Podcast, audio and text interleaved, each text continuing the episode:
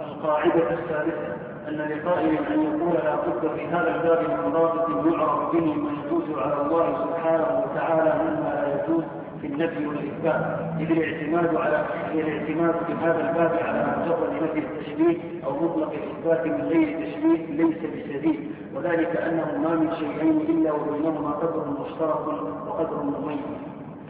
المصنف يقول أن لقائل أن يقول. يعني لكثرة هذه المصطلحات ولكثرة استعمال المستعملين لبعض الجمل التي دخل بسبب هذا الاشتراك بسبب هذا الاستعمال قدر من الاشتراك قال لقائل ان يقول فما هو الحد الفاصل في مسألة التشبيه أو في مسألة الإثبات ومسألة النفي؟ نعم. النافي إن اعتمد فيما يمشيه على أن هذا تشبيه قيل له إن أردت أنه مماثل له من كل وجه فهذا باطل. وإن أردت أنه مشابه له من وجه دون وجه أو مشارك له بالاسم لزمك لزمك هذا في سائر ما تثبته وأنتم إنما أقمتم الدليل على إبطال التشبيه والتماثل الذي فسرتموه بأنه يجوز على أحدهما ما يجوز على الآخر ويمتنع عليه ما يمتنع عليه ويجب له ما يجب له. على كل حال هذه القاعدة السادسة قد يفهم منها القارئ أن المصنف كأنه لا يجوز أن يرد مسألة الإثبات على مسألة الإثبات دون التشبيه أو أن التنزيه يكون على نفي التشبيه أو ما إلى ذلك. لا هو ليس الأمر كذلك، لكن هذه القاعدة السادسة والسابعة هي نوع من ختم المصنف لهذه المسألة.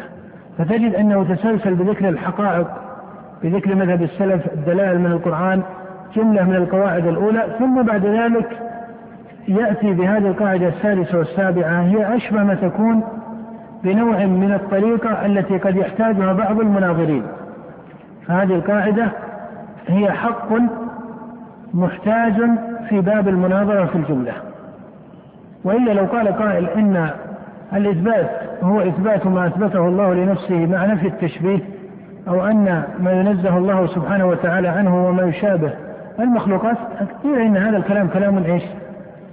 قيل هذا الكلام كلام صحيح وإن كان قد دخل هذا أو هذا شيء من الاشتراك عند بعض الطوائف. فهذا التقرير المصنف تقرير تفصيلي يحتاج إليه في مقام المناظرات في الجملة. نعم. ومعلوم أن إثبات التشبيه بهذا التفسير مما لا يقوله عاقل يتصور ما يقول فإنه يعلم بضرورة العقل امتناعه. ولا يلزم من نفي هذا نفي التشابه التشابه من بعض الوجوه كما في الأسماء والصفات المتواطئه ولكن من الناس من يجعل التشبيه مكسرا بمعنى من المعاني ثم إن كل من أثبت ذلك المعنى قالوا إنه مشبه ومنازعهم يقول ذلك المعنى ليس هو من التشبيه. نعم فصار لفظ التشبيه لفظا مشتركا باستعمال المستعملين له. كالمعتزلة الذين يرون أن كل من قال بقيام الصفة بذات الله فإنه يلزم منه التشبيه. قال فإن المنازع يقول إن هذا ليس تشبيها وهلم جرا. نعم. وقد يفرق بين لفظ التشبيه والتمثيل وذلك أن المعتزلة ونحوهم أن المعتزلة ونحوهم من نفاة الصفات يقولون كل من أثبت لله صفة قديمة فهو مشبه ممثل. ومن قال إن لله علما قديما أو قدرة قديمة كان عنده مشبها ممثلا. لأن القدم عند جمهورهم هو أخص وصف الإله. فمن أثبت لله صفة قديمة فقد أثبت له مثلا قديما. ويسمونه ممثلا بهذا الاعتبار. تكلم النظار في أخص وصف للإله. فجمهور المعتزلة يقولون أخص وصف للإله القدم. وتجد أن جمهور متكلمة الصفاتية يقولون خص وصف لله القدرة على الفعل.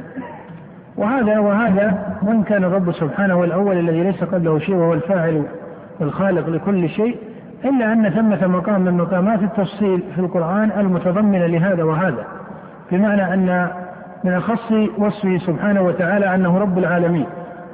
وتجد أن هذه الكلمة التي ذكرها الله في كتابه عن نفسه أنه رب العالمين تجد أنها متضمنة لفعله ومتضمنة لكونه الأول الذي ليس قبله شيء ومتضمنة لكونه الخالق وما سواه مخلوق ومتضمنة لتدبيره وإرادته إلى غير ذلك. فهذه الجمل هي أجمع من هذه التعبيرات التي يعبر بها هؤلاء. فالمقصود أنهم يجعلون من أثبت صفة قديمة مشبها لأن القدم أخص وصف للإله عندهم. قالوا فيلزم تعدد ماذا؟ القدماء وهذه تفسط في العقل. هذه سفسطة في العقل لأن فرض تعدد القدماء مبني على أن الصفة شيئا مفارقا منفكا عن مبني على أن الصفة شيء منفك مفارق من موصوف حين تقول المعتزلة إن القول بقدم شيء من الصفات تستلزم تعدد القدماء يقال هذا الفهم أو هذا اللازم فرع عن كون إيش؟ عن كون الصفة شيئا مفارقا منفكا عن موصوفها نعم. ومثبتة الصفات لا يوافقونهم على هذا بل يقولون أخص وصفه حقيقة ما لا يتصف به غيره مثل كونه رب العالمين وأنه بكل شيء عليم وأنه على كل شيء قدير وأنه إله واحد ونحو ذلك. فهذا هو أكثر تحقيقا، هذا أكثر تحقيقا وإن كان ما تذكره المعتزلة ليس باطلا. وهو ما يتعلق بالقدم فإنه يعلم عند جميع المسلمين أن الله هو الأول الذي ليس قبله شيء، نعم. والصفة لا توصف بشيء من ذلك ثم من هؤلاء الصفاتية من لا يكون بالصفات إنها عفوا هو لما يقول المصنف مثبتة الصفات لا يوافقونهم على هذا بل يقولون أخص وصفه حقيقة ما لا يتصل به إلى آخره. ليس معناه أن المصنف يقول إن مثبتة الصفات يدفعون كلام المعتزلة بأنه ليس القدم أخص وصف للإله. فإنه معلوم أن القدم الذي هو بمعنى الأولية المطلقة لا شك أن الله سبحانه وتعالى كذلك وإنما المصنف يريد أن يراجعهم في أصل الإطلاق وإلا فإن الجواب العلمي عن هذا الإراد هو ما تقدم أن القول بتعدد القدماء إنما هو فرع عن فرض انفكاك الصفة عن موصوفها وأنها مجردة قائمة بنفسها عن موصوفها فهذا هو التعدد الذي يقال إنه ينافي مقام الربوبية. وإذا كان كذلك امتنع أن تكون صفة له بل تكون شيئا إيش؟ آخر مع الله سبحانه وتعالى. نعم. ثم من هؤلاء الصفاتية من لا يقول بالصفات إنها قديم بل يقول الرب بصفاته قديم ومنهم من يقول هو قديم وصفته قديم ولا يقول هو وصفاته قديمان ومنهم من يقول هو وصفاته قديمان ولكن يقول ذلك لا يقبل مشاركة الصفة له في شيء من خصائصه. وهذه الأقوال كلها أقوال من جهة الألفاظ أقوال مجملة لا ينبغي الإطلاق فيها والقول فيها. لماذا؟ لأن ثمة ألفاظا أو حروفا محكمة وهي المذكورة في قول الله تعالى وهو السميع البصير ليس كمثله شيء ولله المثل الأعلى هو الأول والآخر والظاهر والباطن فهذه الكلمات كلمات محكمة والمسلمون يفهمون منها فقها واحدا صحيحا وهو أن الله موصوف بالكمال منزه عن النقص أما التكلم بمسألة الصفة هي الموصوفة وليست هي الموصوفة للصفة قديمة أم يقال هو قديم بصفاته أم, قديم أم صفاته قديمة؟ هذا كله من الاستفصالات المتكلفة. نعم. فإن القدم ليس من خصائص الذات المجردة بل هو من خصائص الذات الموصوفة بالصفات وإلا الذات المجردة لا وجود لها عندهم. فضلا عن فضلا عن أن تختص بالقدم وقد يقولون الذات متصفة بالقدم الصفات متصفة بالقدم وليست الصفات إلها ولا ربا كما أن النبي محدث وصفاته محدثة وليست صفاته نبيا. وهذا جواب بعض متكلمة الصفاتية على إرادة المعتزلة. وهذا الجواب إنما بني على أصل غلط عندهم من العقل. فإن منهم من يسلم ويقول إن الصفة قديمة والموصوف قديم ثم يقول إنه لا يلزم أن تكون الصفة ربا. وهذا كله من باب السفسطة العقلية لأن هذا يرجع إلى أن ثمة نوع انفكاك بين الصفة وإيش؟ وموصوفها وهذا ليس كذلك. هذا ليس كذلك وتجد أنهم يجعلون من مثاله ما يتعلق بالنبي فإن النبي صلى الله عليه وآله وسلم محدث أي مخلوق ويقولون إن نبوته من الله سبحانه وتعالى مع أنه مخلوق من مخلوقات الله. فهذا التفصيل هو إنما ورد عليهم بهذه الكلمات المجملة التي نطقوا بها. ولك أن تقول إن هذه الحقائق البسيطة في الفطرة ومدارك العقل الأول وما غلط في الشرائع أي أنها بينة واضحة وهذا معنى البساطة المذكورة هنا بسيطة أي أنها بينة واضحة مفصلة من بسط الشيء وبيانه. لما أدخلوا عليها هذا التقسيم وهذه الفروضات وهذه اللزومات لزمهم هذه الإشكالات. نعم. فهؤلاء إذا أطلقوا على الذاتية اسم التشبيه والتمثيل كان هذا بحسب اعتقادهم اعتقادهم الذي الذي ينازعهم فيه أولئك ثم يقول لهم أولئك أن هذا المعنى قد يسمى باصطلاح بعض الناس تشبيها فهذا المعنى لم ينفي عقل ولا سمع وإنما الواجب نفي ما نفته الأدلة الشرعية والعقلية. نعم يعني أن النفي هنا المصنف ينتهي إلى نتيجة فاضلة في هذا المقام ولا سيما لما كثر المصطلحون وكثر الإشتراك في كلام الطوائف في مسألة التشبيه ومنهم من فسر التشبيه بما هو من الحق ومنهم من فسر التشبيه بما هو مما ينزه الله عنه وما إلى ذلك يقول المصنف إن من القواعد العقلية عند بني آدم أن العبرة في مقام الإثبات أو في مقام النفي للأشياء وللموجودات أو للحقائق أو للصفات أو لغير ذلك دائما العبرة بما العبرة بالحقائق من جهة المعاني وأما الألفاظ فإنها لا تكون حكما على ماذا؟ على المعاني إما لكون اللفظ مشتركا في نفسه أو لكون المستعملين له جعلوه مشتركا. فيقول لا ينبغي أن تكون المناظرة على الألفاظ وهذا من قواعد المناظرة الصحيحة. أنك لا تستعمل المناظرة على إيش؟ الألفاظ. أولا حقق ماذا؟ أولا حقق المعاني. فإذا حققت المعاني الصحيحة وعرف ما يخالفها من المعاني الباطلة أمكن أن يسمى المعنى الصحيح إما بالأسماء الشرعية المذكورة في الكتاب والسنة أو بأسماء متفق عليها لكن أن يكون هناك جدل في الأسماء دون أن يكون هناك تحقيق للمقصود بهذه الأسماء التي حصل الجدل عليها فإن هذا ليس فقها ولذلك تجد أن قوما قد ينفون اسما وتجد أن آخرين يثبتونه لأن هؤلاء قصدوا به معنى فنفوه والآخرون قصدوا به ماذا؟ معنى آخر فأثبتوه فإذا لا بد أولا من الاستفصال في المعاني ولا سيما بعد كثرة المصطلحات والاشتراكات في استعمال المستعملين. نعم. والقرآن قد نفى مسمى المثل والكفء والنسبة ونحو ذلك ولكن يقولون الصفة في لغة العرب ليست مثل الموصوف ولا كفء ولا مثله فلا تدخل في النص. وأما العقل فلم يلزم مسمى التشبيه في اصطلاح المعتزلة. وكذلك أيضا يقولون إن الصفات لا تكون إلا بجسم متحيز والأجسام متماثله فالقامت بالصفات لازم أن يكون مماثلا لسائر هذه مسألة من مسائل الخلاف بين النظار أن تنزيه الله سبحانه وتعالى عن التشبيه هو معلوم بالسمع أم معلوم بما بالعقل فالذي عليه محققوهم أنه معلوم بالعقل. وإذا قلت إنه معلوم بالعقل فمن باب أولى أنه معلوم بإيش؟ بالسمع. وإنما الغلط ما ذهب إليه بعض غلاتهم الذين زعموا أن تنزيه الله عن النقص إنما علم بالسمع ولم يعلم بالعقل فإن هذا من الضلال المبين فإن هذا من الضلال المبين. لأنه ما معنى أنه لم يعلم. إذا قالوا إن تنزيه الله عن النقص أو عن التشبيه لم يعلم بالعقل بل علم بالسمع قيل هذا من الضلال المبين بل هو معلوم بالسمع ومعلوم بإيش؟ بالعقل. لأنه قدر كلي والقاعدة أن كل كلي علم بالسمع لازم أن يكون معلوما بإيش؟ بالعقل. وأما الذي يمكن أن يكون معلوما بالسمع وحده فهو المفصلات أو تقول ما هو من المفصلات؟ لأنه يرد عليهم إذا قالوا إنه علم بالسمع ولم يعلم بالعقل. ما معنى قولكم إنه لم يعلم بالعقل؟ هل معناه أن العقل يجوز مسألة التشبيه؟ أم أنه لأنه ليس في الحقائق إلا أحد ثلاث إضافات. إما أن يقال إن هذا الشيء واجب وإما أن يقال إن هذا الشيء جائز ممكن وإما أن يقال إن هذا الشيء إيش؟ ممتنع. فهنا يرد عليهم السؤال هل العقل يقضي بأن التشبيه جائز أو أم, أم أن التشبيه واجب أم أن التشبيه ممتنع؟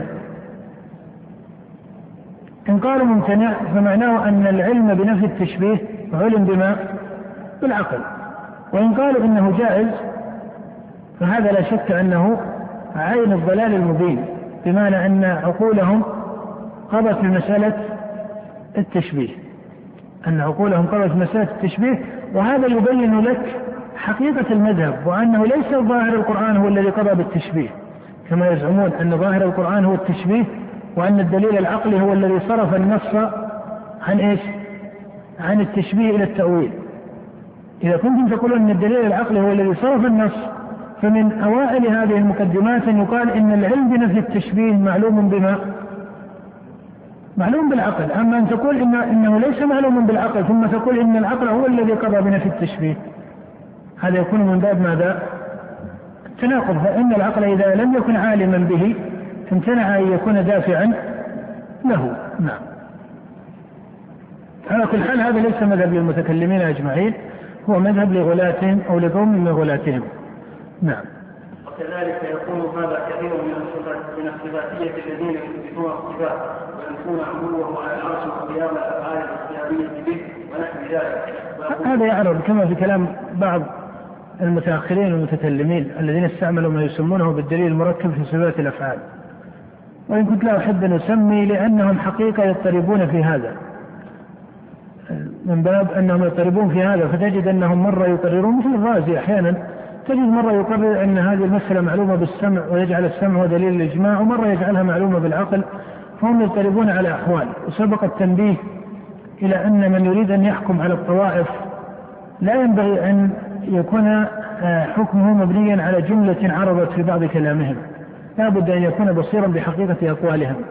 أو حتى لو حكوا الإجماع أحيانا يحكي بعض المتكلمين إجماع طائفة من من الطوائف أو إجماع الطائفة عندهم على قول فلا يلزم أن يكون الأمر كذلك بل ربما يكون في الأمر كثير من الخلاف عندهم إلى غير ذلك. نعم.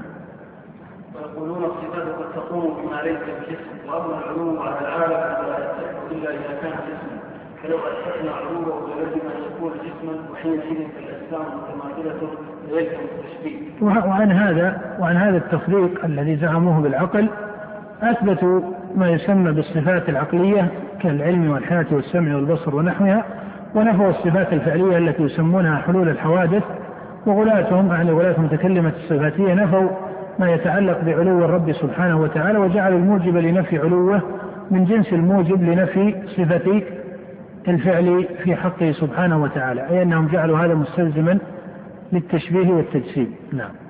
فلهذا تجد هؤلاء يسمون من أثبت العلو ونحوه مشبها ولا يسمون من أثبت السمع والبصر والكلام ونحوه مشبها كما يقوله صاحب الإرشاد وأمثاله. كما يقول صاحب الإرشاد وأمثاله.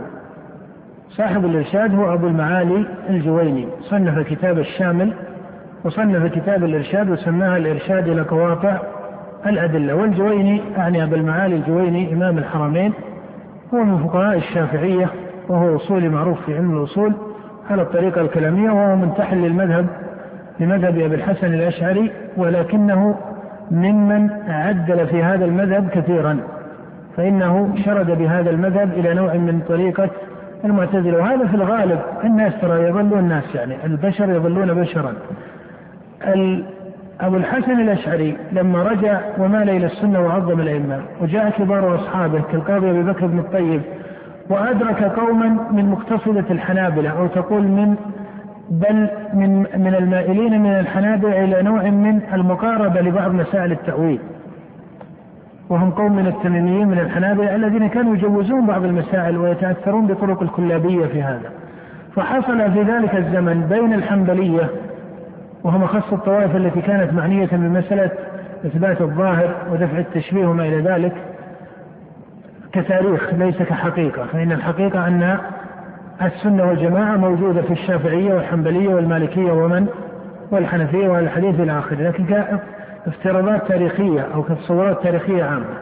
فالمقصود أن هؤلاء كانوا متوالفين مع القاضي أبي بكر بن الطيب وأمثاله من شيوخ الأشعرية حتى إن القاضي أبا بكر بن الطيب الباقلاني لتسالمه وتوالفه مع الحنبلية إذ ذاك مع أنهم يختلفون في أشياء لكن كان الجو متوالفا بينهم كما يذكره ابن تيمية وكما يذكره أهل الأخبار كما تجد في التراجم لما كانوا متوالفين كان الباقلاني يوقع جواباته الفقهية للأمصار لما يستفتى يكتب محمد بن الطيب الحنبلي مع أنه ليس فقيها حنبليا أي ليس على مذهب الإمام أحمد في الفقه لكن هذا نوع من إيش؟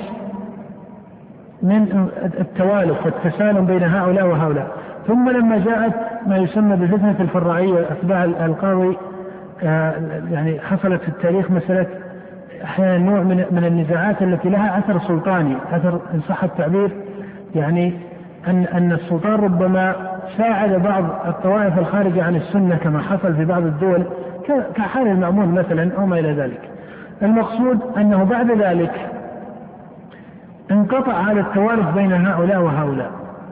فلما كثر الاختلاف بين من يسمون بالحنبلية وبين من يسمون بالأشعرية. وزاد هذا الخلاف. صاروا صار كل قوم يقصدون إلى الانتصار. فتجد أن بعض الحنبلية ربما تعدى بالانتصار إلى نوع من الزيادة في إيش؟ في الإثبات. وتجد أن الأشعرية تعدوا بالانتصار فخرجوا عما كان عليه أبو الحسن الأشعري وقدماء وأصحابه إلى نوع من طريقة المعتزلة ولذلك ابن تيمية يقول وأبو المعالي الجويني لما كثر النزاع بينهم وبين الحنبلية شرب كتب أبي هاشم الجبائي يعني أنه درس كتب الجبائي لأنها كتب منظرة على طريقة الردود المفصلة في الردود فتأثر بها. ولذلك هو من أخص من قرر الصفات السبع وحدها. أما أما الأوائل كالأشعري والباقلاني فكانوا مثبتين للصفات الخبرية كصفة الوجه واليدين ونحوها.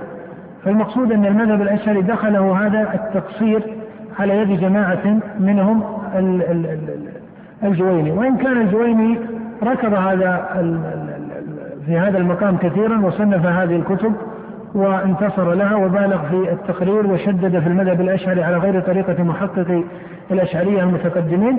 ثم تبين لابي المعالي الزويني تبين له أن هذه الطريقة التي ركض فيها ليست طريقة محكمة من جهة الشرع ولا من جهة العقل فاعلن رجوعه عنها وكتب الرسالة النظامية وهي رسالة تدل على رجوع الجويني عن نظرية التأويل وإن كان لم يصب التحقيق بل ذهب إلى تمجيد التفويض وزعم أن هنا التأويل وأن هنا التفويض وأن التفويض هو درب الأئمة والسابقين الأولين وهذا ليس حكيما ولم يكن فقها وإن كان يحمد للجويني الرجوع في الجملة فإنه يحمد لهؤلاء لأنه في الجملة أن الجويني وأمثاله كأبي حامد الظن فيهم والأصل فيهم أنهم قصدوا اتباع الحق.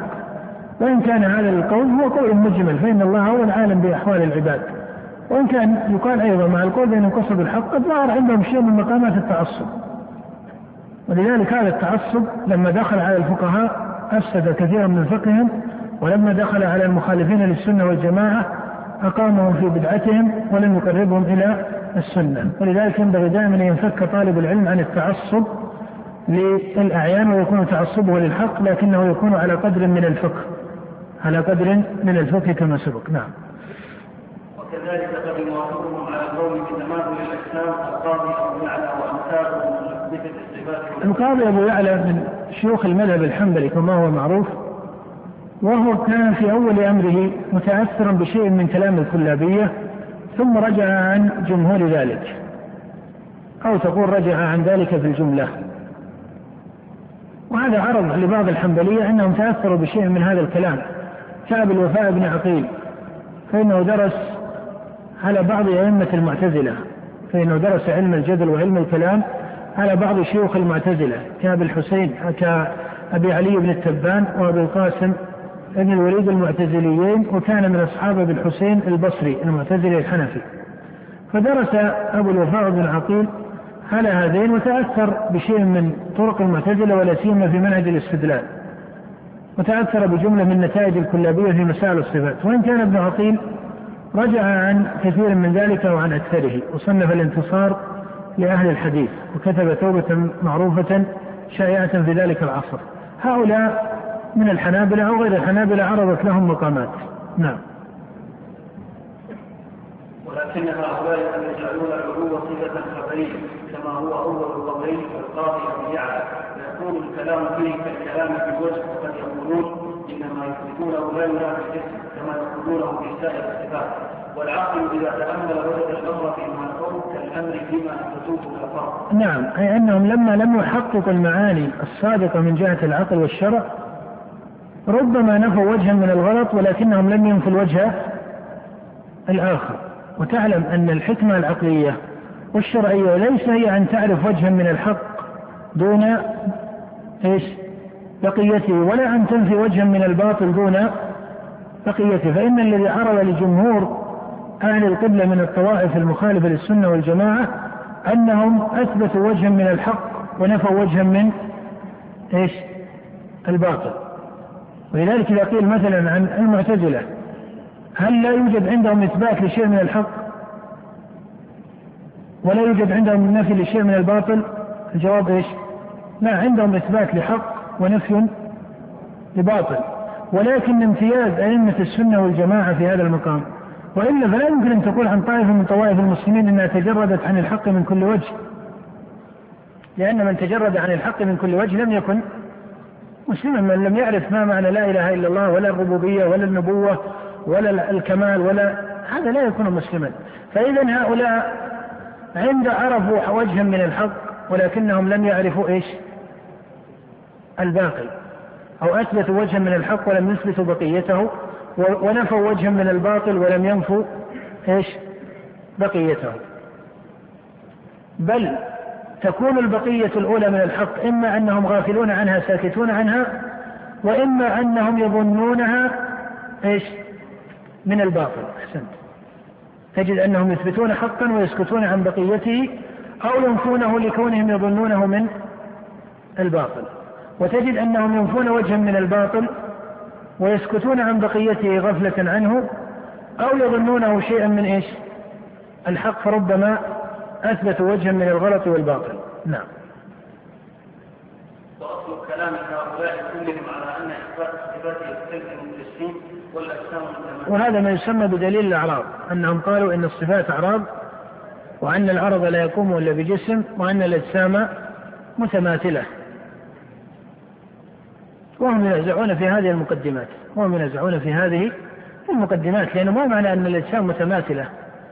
إذا قصد بالتماثل أن الأجسام موصوفة بالصفات هذا وجه. ثم إنه ما المقصود بالأجسام نفسها؟ فإذا النتيجة أن الأجسام إيش؟ متماثلة. فيقال كلمة الأجسام كلمة فيها إيش؟ إجمال. فما المقصود بالجسم؟ إن قصدتم بالجسم الموصوف بالصفات أو القائم بنفسه فهذا معنى ولا يلزم أن يسمى جسما في لسان العرب على هذا الاضطراب فإن الجسم في لسان العرب هو البدن الكثيف. وأيضا ما معنى أن إيش؟ ما معنى التماثل الذي يقال في الأجسام؟ فهذه كلها كلمات مجملة مشتركة ما أنزل الله بها من سلطان. نعم. والمسلمون يجيبون عن هذا تارة بمنع المقدمة الأولى وتارة بمنع المقدمة الثانية وتارة بمنع بمنع كلتا المقدمتين وتارة بالاستغفار. وهذا من فقه المناظرة والجواب. أنه تارة تمنع المقدمة الأولى وتارة تمنع المقدمة الثانية وتارة بمنع المقدمتين وتارة بالاستصحاب فإنهم يقولون إن إثبات الصفات تستلزم التجسيم هذه المقدمة الأولى. والأجسام إيش؟ متماثلة هذه المقدمة الثانية. النتيجة نفي الصفات. فالمصنف يقول إما أن تنفى المقدمة الأولى فيقال إثبات الصفات لا يستلزم التجسيم. أو تنفى المقدمة الثانية وهي قولهم بتماثل الأجسام بل يقال هي مختلفة. أو بمنع المقدمتين أو بالاستفصال ماذا تقصدون بالتجسيم وماذا تقصدون بالتماثل نعم. ولا ريب أن قولهم بتماثل الأجسام قول باطل سواء فسر الجسم بما يشار إليه أو بالقائم بنفسه أو بالموجود أو بالمركب من لأن معنى التماثل في العقل هو أن الماهيتين ليس بينهما قدر من الامتياز. هذا معنى التماثل إذا قيل إن هذا الشيء مثل هذا الشيء فمعنى التماثل هو أن الماهيتين ليس بينهما قدر من الامتياز وهذا بين الامتناع. فإنه بين الامتناع بين المخلوقات كما سبق في المثلين المضروبين في كلام المصنف فبين الخالق والمخلوق من باب أولى. نعم. أو بالمركب من الكون والصورة. نحو ذلك. فأما المادة أي من المادة والصورة. نعم. فأما إذا فسروه بالمركب من الجواهر المفردة الجواهر المفردة هذا مصطلح مولد من الفلسفة الجوهر ويجعلون الجوهر ما يقابل العرض الجوهر ويجعلون الأشياء مركبة إما من الجواهر وإما من إيش؟ الأعراض. إما من الجواهر وإما من الأعراض. ويجعلون العرض مقابل للجوهر ويجعلون الجوهر إما جوهرا فردا وإما جوهرا مركبا. ويجعلون الجوهر الفرد هو الجزء من المادة الذي لا يقبل الانقسام. يجعلون الجوهر الفرد هو الجزء من المادة الذي لا يقبل الانقسام ويقولون أن الإنسان مركب من الأعراض والجواهر. هذا كله سفسطه خيالية عقلية مناسبة لحال الممكنات. مناسبة لحال الممكنات. يعني لو صح هذه الفرضية فإنها فرضية من خيال الذهن ومعروف أن العقل إذا تخيل فإنه يتخيل شيئا ماذا؟ شيئا ممكنا. وهي نظرية مولدة من الفلسفة دخلت على المسلمين ولذلك يروى في كتب الأخبار أن إبراهيم بن سيار النظام قال لأبي الهذيل العلاف وكان العلاف أكبر سنا منه قال يا أستاذ فررتم أن يكون الرب عربا فيلزم أن يكون جوهرا فإن المعارض إذا قيل له لا يلزم ذلك قيل فلا يلزم الأول يعني إما أن يكون القول في المسائل الإلهية يتصل بمسألة العرض والجوهر أو لا إيش؟ أو لا يتصل فإن لم يتصل لم يلزم لا العرضية ولا الجوهرية. وإن اتصل ونفيتم العرضية لزم أن تبقى إيش؟ الجوهرية التجسيم. يعني يقول أنتم إما أن تلبس إذا إذا الصفات لزم ماذا؟ يعني إذا فرضتم أن يكون الرب عرضا لزم أن يكون جوهرا وإذا فرضتم أن يكون جوهرا لزم أن يكون عرضا فإن قلتم هذا لا يلزم علم أن هذا المقام مختص عن هذا القول من أصله. حتى يقال إن العلاف بصق في وجهه. كان إبراهيم بن سيار من أكثر الناس ذكاء. هو كان من أعيان الأذكياء وأعيان المناظرين لكنه زل زلات كثيرة. وإن كان بعض ما نقل عنه الله أعلم هل صح عنه ولم يصح. ولذلك بعض الناس يقول نكفر النظام أو لا نكفر النظام لأنه نقل عنه كذا وكذا. أنا في نظري أن ما لم يعلم انضباطه عن المعينين من المسلمين من أهل القبلة لا ينبغي أن يتكلف. ما دام أنها رواية تاريخية لا يجوز أن يحكم على شخص بمجرد إيش؟ روايات تاريخية. لا يجوز أن يحكم على شخص بمجرد رواية تاريخية. لكن يقال من قال كذا؟ إيش؟ فإن هذا القول مثلا يعني نقل عنه مثلا أنه يقول بالصرفة مثلا. يقال من يقول بهذا الكلام؟ هذا الكلام كفر. لكن هل النظام فعلا قال ذلك؟ أو لم يقل ذلك الله أعلم. نعم. فهذا يبنى على صحة ذلك وعلى إثبات الجواهر والله في الغالب ترى أنه يصعب أنه يقول بهذا في فيما أتصور يعني لأنه ما نقل عنه إظهار الزندقة إظهارا صريحا. لكن أحيانا بعضهم كابن الراوندي مثلا ابن الراوندي نقل عنه أيضا كلام يعني. وإن كانت المعتزلة أيضا لما رد عليها لأن ابن الراوندي رد على أصحاب المعتزلة. فهنا يجب أن تكون الحقائق بينة. يعني ما كان معلوما في التاريخ مستفيضا منضبطا هذا شيء. وأما ما نقله بعض الأخباريين فلا يلزم أن يضاف حكم شرعي إلى معين على رواية معينة من الروايات التاريخية التي قد تصدق وقد تكذب. نعم. وعلى إثبات الزواج المفردة وعلى أنها متماثلة جمهور العقلاء يخالفونهم في ذلك. والمقصود أنهم يطلقون التشبيه على ما يعتقدونه تسليما بناء على تماثل الأشكال. والمثبتون ينافرونهم في اعتقادهم كإطلاق القاطبة للنص على إذا مسألة تماثل الأجسام يجاب عنها بأحد جوابين إما بالمنع فإن الأجسام مختلفة لأن التماثل إيش؟ لأن التماثل بين الماهيتين يعني امتناع الامتياز وهذا لا وجود له في الخارج. فإن الأشياء بينها امتياز وهذا من ضرورة تعدد الماهيات بين المخلوقات فبين الخالق والمخلوق من باب أولى يعني أن الأجسام متماثلة باضطراد هذا لا وجود له في الخارج. هذا ليس بصحيح بل هو أمر مخالف لمدارك العقل الأول ومخالف للاضطراد الحسي. فإن العلم بتباين واختلاف الماهيات هو من العلم الضروري في العقل فضلا عن الشر.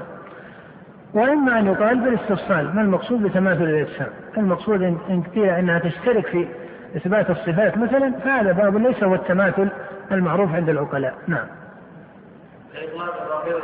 على أبا بكر وعمر رضي الله عنهما بناء على أن من أحبهما فقد علي رضي الله عنه ومن وأهل السنة الأولى. نعم فإنه لا يلزم من محبة أبي بكر وعمر لا يلزم من ذلك البغض لعلي بل طريقته أهل السنة والجماعة وعامة المسلمين كما هو معروف التولي سائر أصحاب النبي صلى الله عليه وآله وسلم ويحفظون ما حفظه رسول الله بل وما ذكره الله في القرآن من مراتبهم.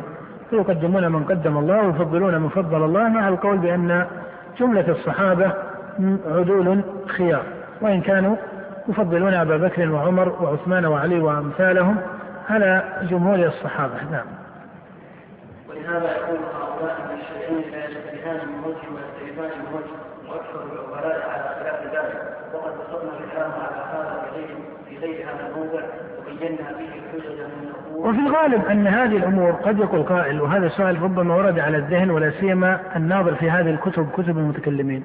قد يقول قائل إن هؤلاء قد أوتوا ذكاء و عندهم سعة في العلم بمسائل النظر والجدل والعقليات وما إلى ذلك فلما اضطرب أمرهم؟ يقال هنا أن الاضطراب إنما دخل عليهم ليس في نقص في ذكائهم أو ليس بجهة النقص في أحاطتهم بالمعارف التي قد تجد أن بعض الذين هم دونهم بمراتب من العلم يدركونها ولكنهم لما فرضوا بعض المعاني وأرادوا تصديق هذه المعاني التي فرضوها اصطدموا بكثير أو بقدر متسلسل من الحقائق العقلية والحقائق الشرعية فذهبوا يتأولون الشرعي وإيش؟ ويريدون السؤال على العقلي. ومن هنا حصل عندهم هذا الاضطراب وإلا هم أهل نظر. ولذلك تجد أن محمد بن عمر الرازي وهو عمدة المتأخرين من أصحاب الأشعري يعني رجل واسع العلم واسع المعارف فقيه أصولي إلى آخره وصنف كتبا مطولة كالمطالب العالية والمباحث المشرقية صنف في آخر عمره كتابا سماه أقسام اللذات. أقسام اللذات. وقال في هذا الكتاب إن لكل قوة وحاسة لذة قال ولذة العقل العلم. قال وأشرف العلم العلم بالله وأسمائه وصفاته وأفعاله. أو قال وأشرف العلم العلم بالله قال والعلم بالله علم بذاته وصفاته وأفعاله هكذا قال. ثم قال وعلى كل واحدة منها عقدة لم تنحل. أي أن عنده إيش؟ إشكالا. ثم قال لقد تأملت الطرق الكلامية والمناهج الفلسفية فما رأيتها تشفي عليلا ولا تروي غليلا لا تشفي عليلا ما معنى لا تشفي عليلا؟ أي أن من عنده شبهة بمنزلة المريض المعلول فإن هذه الطرق الكلامية والمناهج الفلسفية لا يجد جوابا محققا عنها. قال ولا تروي غليلا أي الرجل الذي ليس صاحب شبهة وصاحب ثقافة معينة إنما رجل بسيط بمنزلة العطشان فيريد أن يعرف الحقائق من جهة المناهج الكلامية والفلسفية قال فإنها لا ترويه فهي لا تصلح لا للبسيط لا لمن جهله بسيطا ولا لمن جهله مركبا أي لأنها لا تدفع شبهة صاحب الجهل المركب. قال ورأيت وقال الطرق طريقة القرآن. ولذلك أبو حامد الغزالي أيضا خاض في هذا الباب وانتهى إلى أن هذا الباب لا يحصل نتائج علمية دقيقة لكنه قال هو باب من باب المناظرة ودفع صول الصائلين على الإسلام فنجيبهم بهذه الطرق وهذه التشقيقات وهذه النظريات وهذه المحاولات العقلية. فإذا هؤلاء لم ينقص مقامهم في في الذكاء أو في إدراك المعارف لكنهم لما وضعوا أصولا ليست محكمة وتعصبوا لها وتسلسل تعصبهم وصلوا إلى هذا المقام. ولذلك تجد أن من وفقه الله لنوع من الصدق تجد أنه ينفك انفكاك ليس بالضرورة أنه يعرف الحق المفصل لكنه يعرف أن الذي هو فيه كان إيش؟ غلطا. كأبي الحسن الأشعري لما أعلن رجوعه عن الاعتزال أو كالجويني لما أعلن رجوعه عن التأويل أو كالغزالي لما أعلن رجوعه عن الطريقة الكلامية وتمسك بالطريقة الصوفية وإن كان لم يحقق الصواب هنا وإن كان قاصدا له. نعم. وقد بسطنا الكلام على هذا في غير هذا الموضوع وبينا فيه حجج من يقول بتماثل الاجسام وحجج من نفى ذلك وبينا فساد قول من اذا اطلعت على باب التشريع اعتماد باطل ذلك انه اذا ثبت تماثل الاجسام فهو لا يكون ذلك إلا في الحجة التي يكون بها الجسم. وإذا ثبت أن هذا يستلزم الجسم وثبت امتناعه كان هذا وحده كافر في نفي ذلك. لا يحتاج نفي ذلك إلى نفي مسمى التشبيه. نعم يعني إذا إذا كان القول بأن الأجسام متماثلة اقتضى هذا المقام بذاته. النفي دون أن يبنى على المقدمة أن هذا من باب التشبيه، نعم. لكن نفي الاسم يكون مبنيا على نفي التشبيه لأن يقال لو ثبت له كذا وكذا لكان اسما ثم يقال والاجسام متماثلة ويجب متماثلة يجب اشتراكها فيما يجب ويجوز ويمتنع وهذا ممتنع عليه.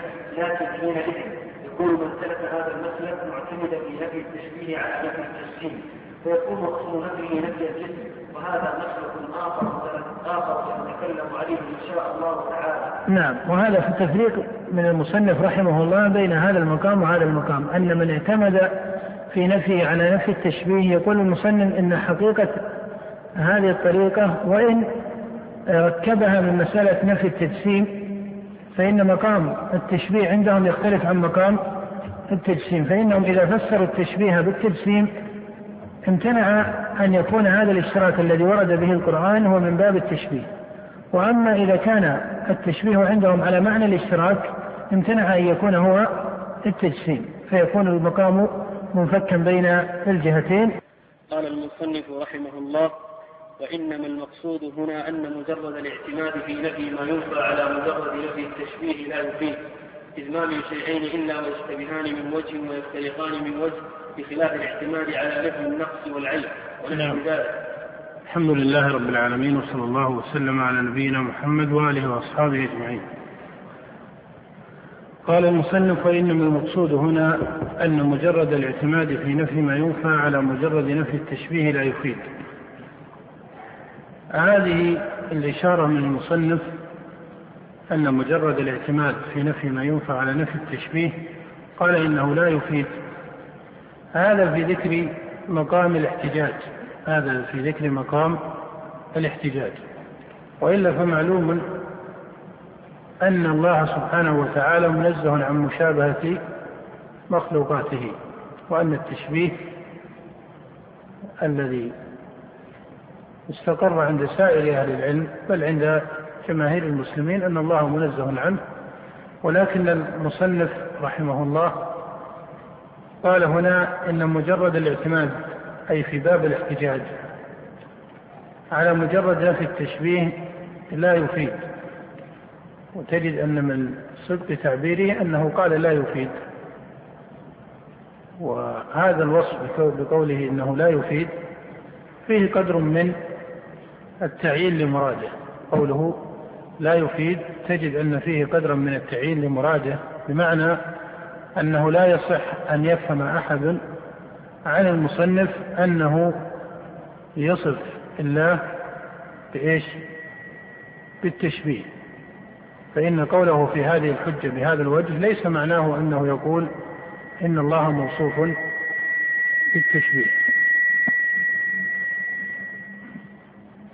وإنما مقصوده أنه إذا ذكرت الحجج في مقام الإثبات ومقام النفي فإن تعليق الحجة على هذا اللفظ وهو لفظ التشبيه يقول المصنف إنه لا يكون محكما من كل جهة لأن هذا اللفظ قد دخله بل هو متضمن لقدر من الاشتراك فضلا عما أدخل عليه من الاشتراك.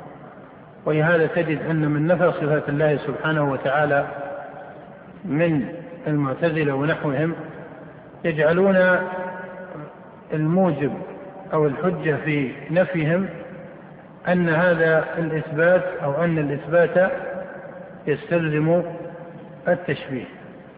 فيقول المصنف إن كلمة التشبيه من هذا الوجه تكون كلمة مجملة متضمنة لغير معنى فإن التشبيه إذا ما فسر بالاشتراك في الاسم فهذا وجه.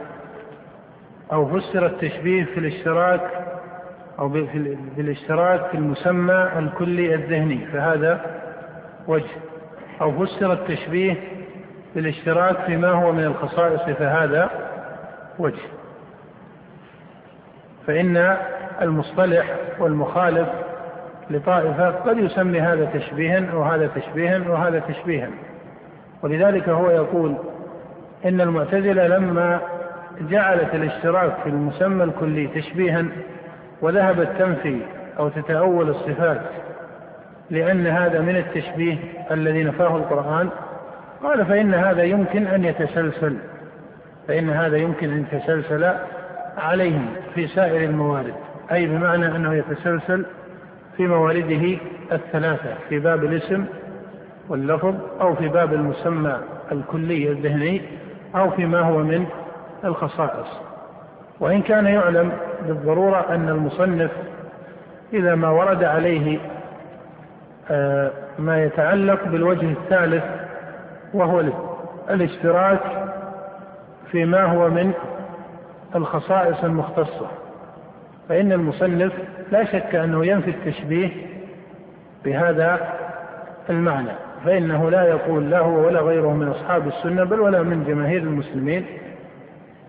بل لا يوجد أن أحد من المسلمين يلتزم بمسألة الخصائص التزاما مطلقا. ومعنى أنه يلتزم التزاما مطلقا أي أنه يقول إن المخلوق تتحقق له صفة الكمال المطلق اللائق بالخالق أو يقول إن الخالق تتحقق له صفة النقص اللائق بالمخلوق. أي أن تكون الصفة المضافة إلى الخالق هي من حيث الماهية والحقيقة بمعنى الصفة المضافة للمخلوق فلا يفرق بين ما أضيف إلى الله سبحانه وتعالى وبين ما أضيف إلى المخلوقين. بل يقول إن عين صفات الخالق من حيث المعاني المختصة الإضافية هي عين صفة المخلوق فيجعل صفة الله كصفة خلقه وهذا قدر من التشبيه. أو يقول بعكس ذلك فيجعل صفة المخلوق أو بعض المخلوقين كصفات الباري المطلقة في الكمال. فهذا الوجه من التشبيه قد اتفق المسلمون على إبطاله وإن كان بعض أهل القبلة وهم من سموا بالمجسمة أو ما إلى ذلك عرض لهم مقام من هذا التشبيه ودخل عليهم مادة من هذا التشبيه. لكن الذي يقصد قوله أنه لم ينضبط عن أحد من المسلمين أنه قال إن الباري مثل إيش؟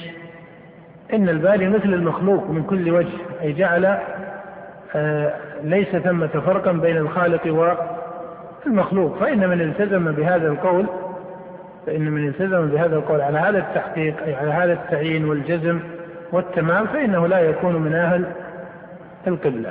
وإن كان يقال إن مادة من التشبيه الذي عليه الذي آه، قد علم إبطاله بالإجماع إن مادة من هذا التشبيه دخلت على بعض الطوائف كالمجسمة.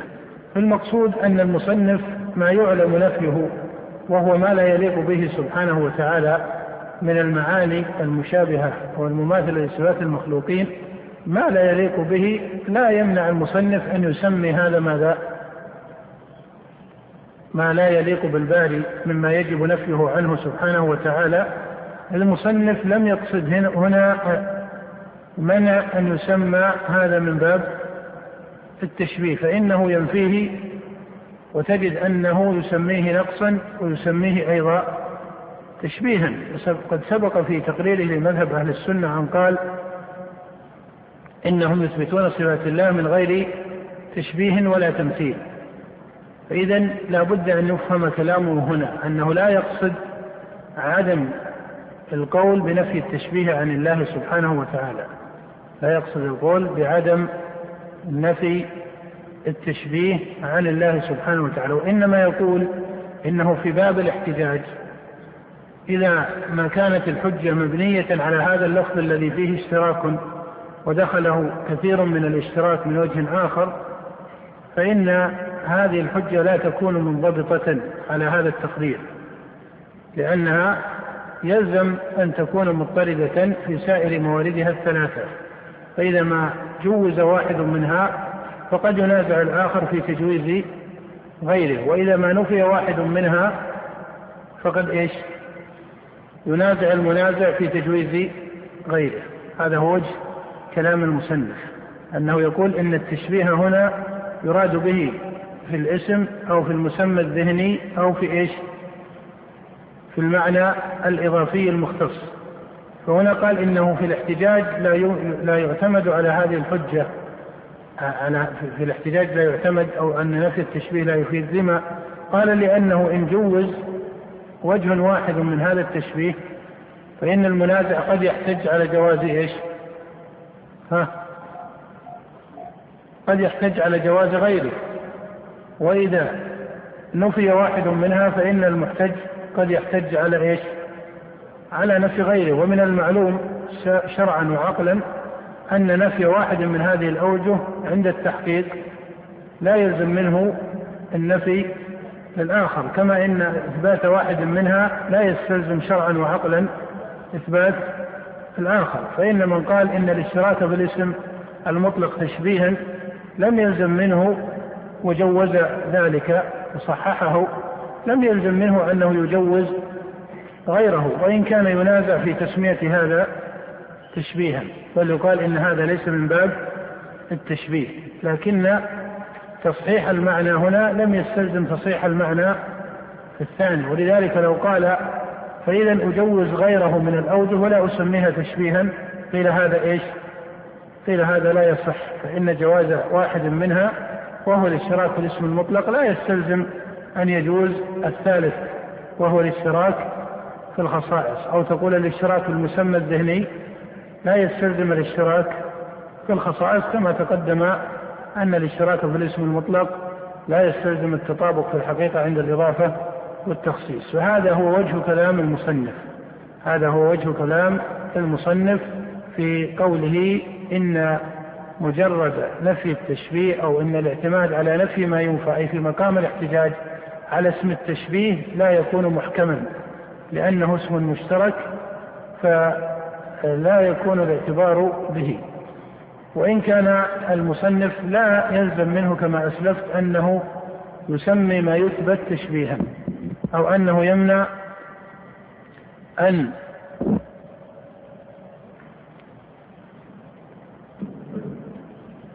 لا في الوضع السابق كان حسن. هذا كان ما إيه تردد. نعم احسنت طيب اذا هذا ينبغي إدراكه وهو أن المصنف لما قال هذا الكلام لا يقصد به أن ما لا يليق بالباري سبحانه وتعالى يمنع أن يسمى إيش؟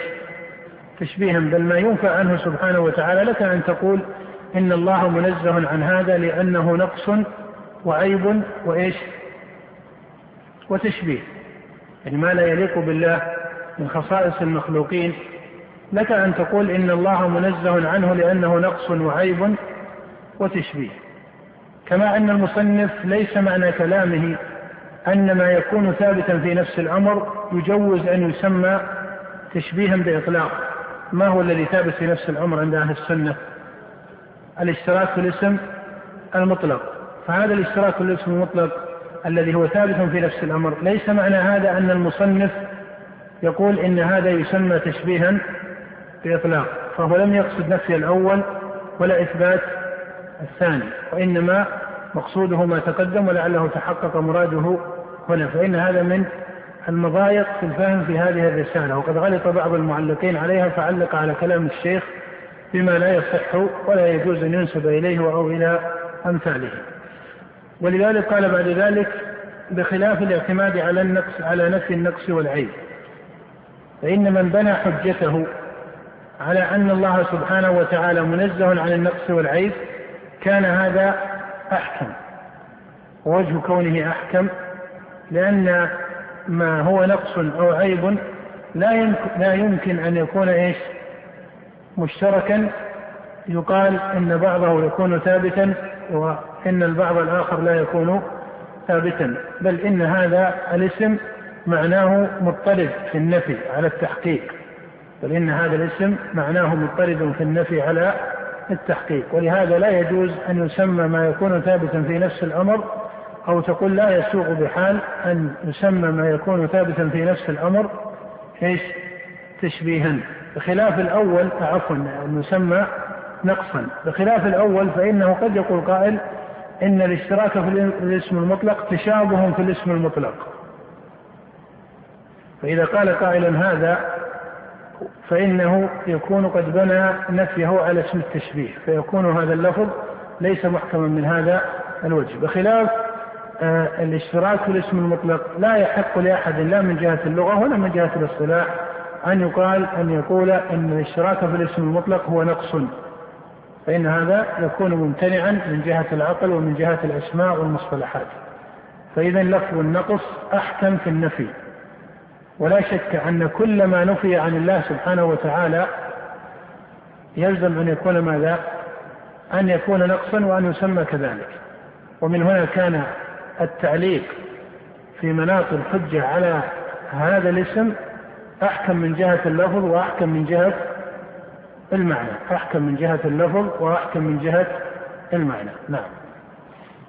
وكذلك إذا أثبت له صفات الكمال ونفي مماثلة غيره له فيها فإن هذا نفي المماثلة فيما هو مستحق له. نعم. هو المصنف يقول الاعتماد على نفي المماثلة.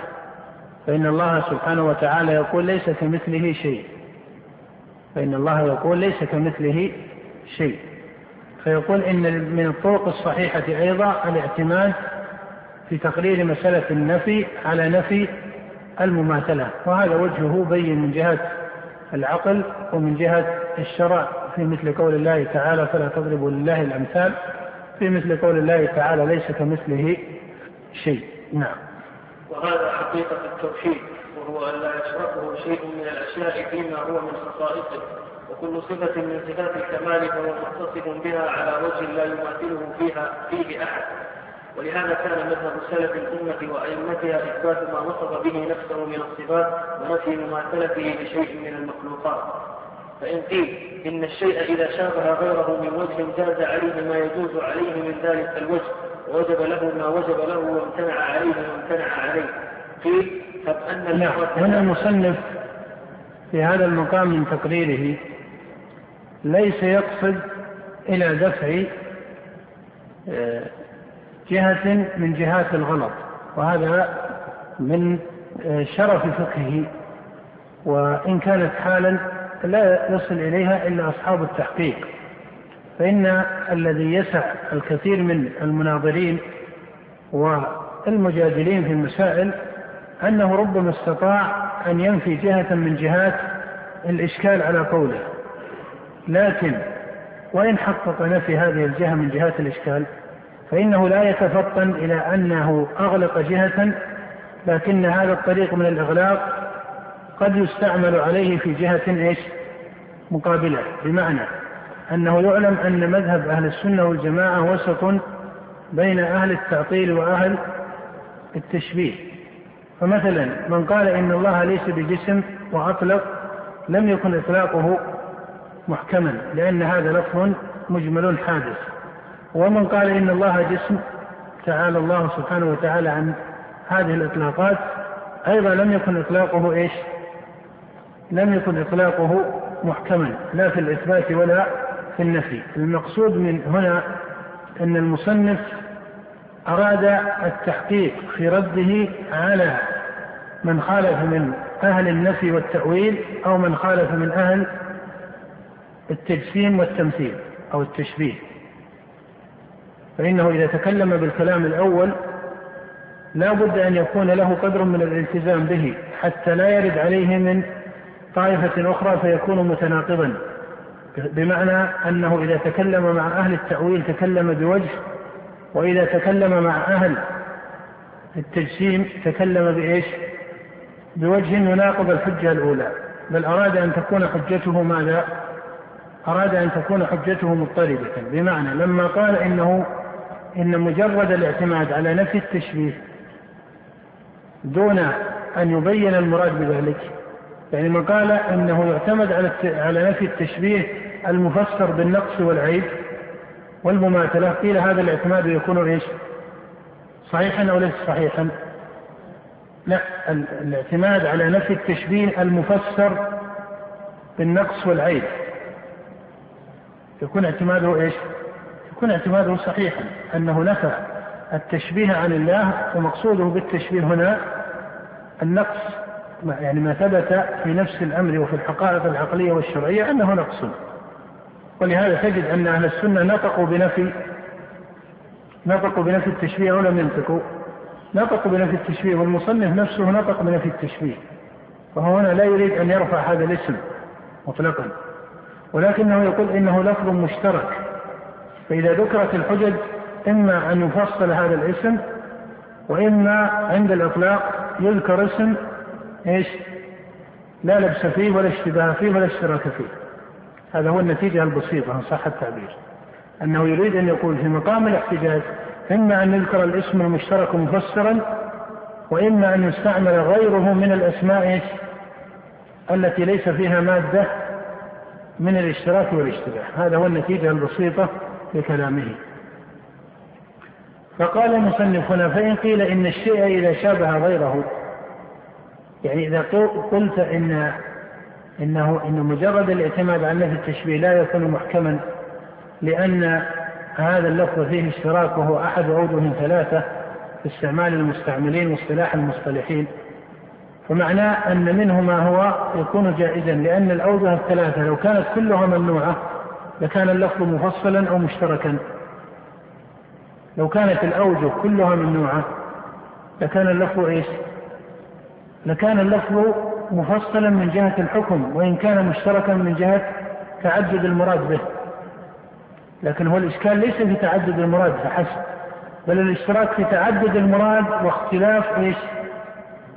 الحكم واختلاف الحكم فإن المعنى الأول وهو الاشتراك في الاسم له حكم يختلف عن ماذا؟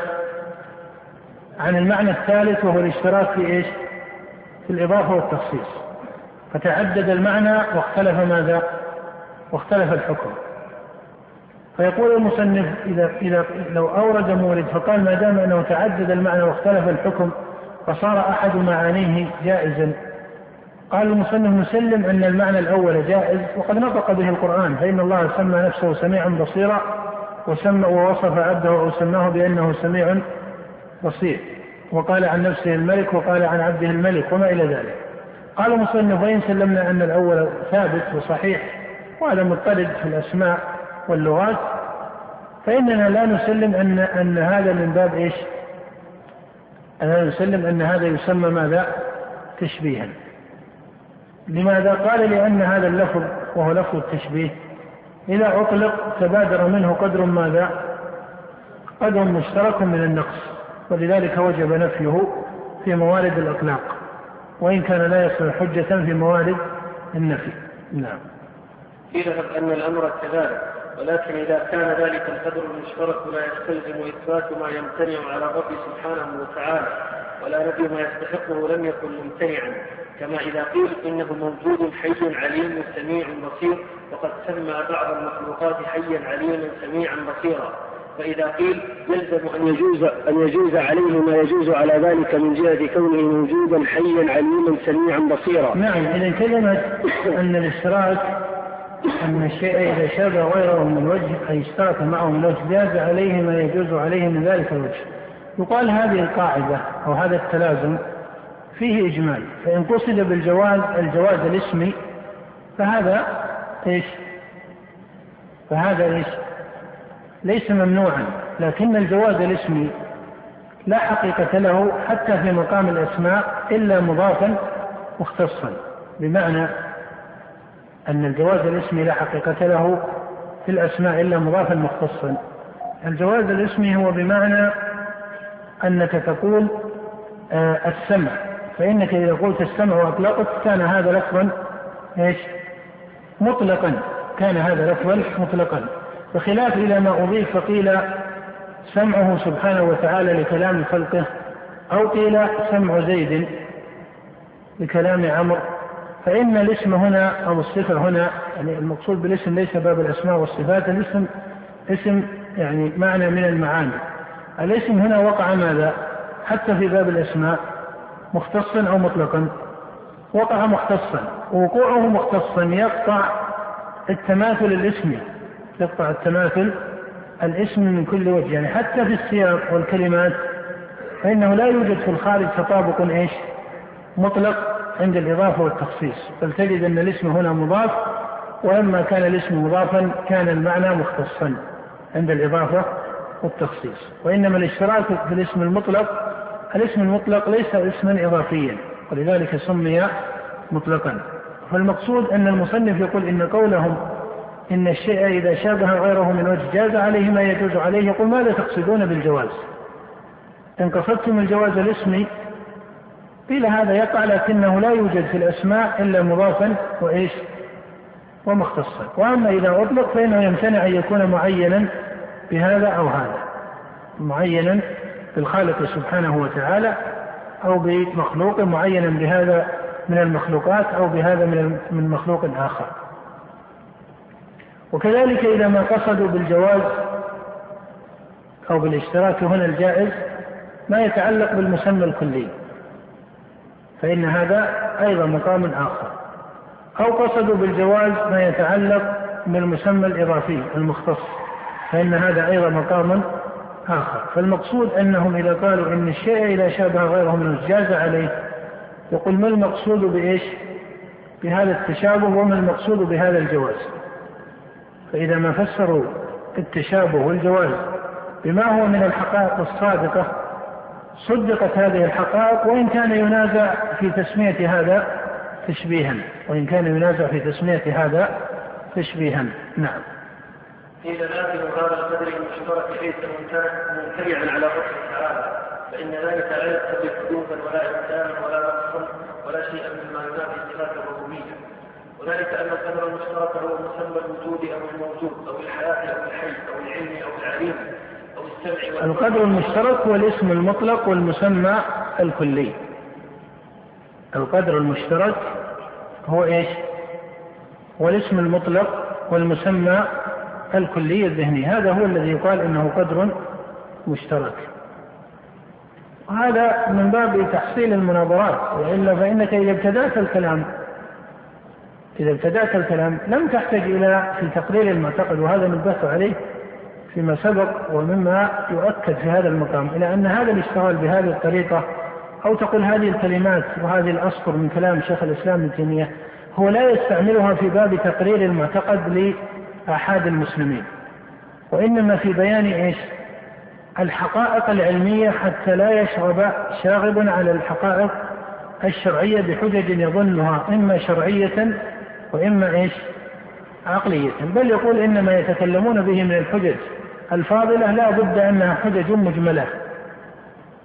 المصنف له قاعدة يقول إن المخالفين لأهل السنة والجماعة إما أن يتكلموا بحجة باطلة في نفس الأمر أي باطلة من أصله وإما أن يتكلموا بحجة إيش؟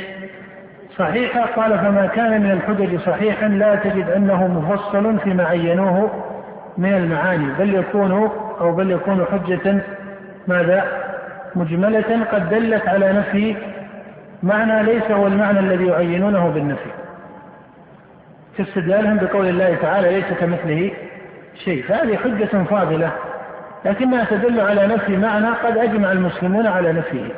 وأما أن هذه الحجة تدل على أن الله سبحانه وتعالى لا يوصف بالصفات ولا تقوم به الصفات فإن هذا الاستدلال يكون إيش؟ ماذا؟ يكون غلطا. وموجب الغلط أن هذه الحجة حجة ماذا؟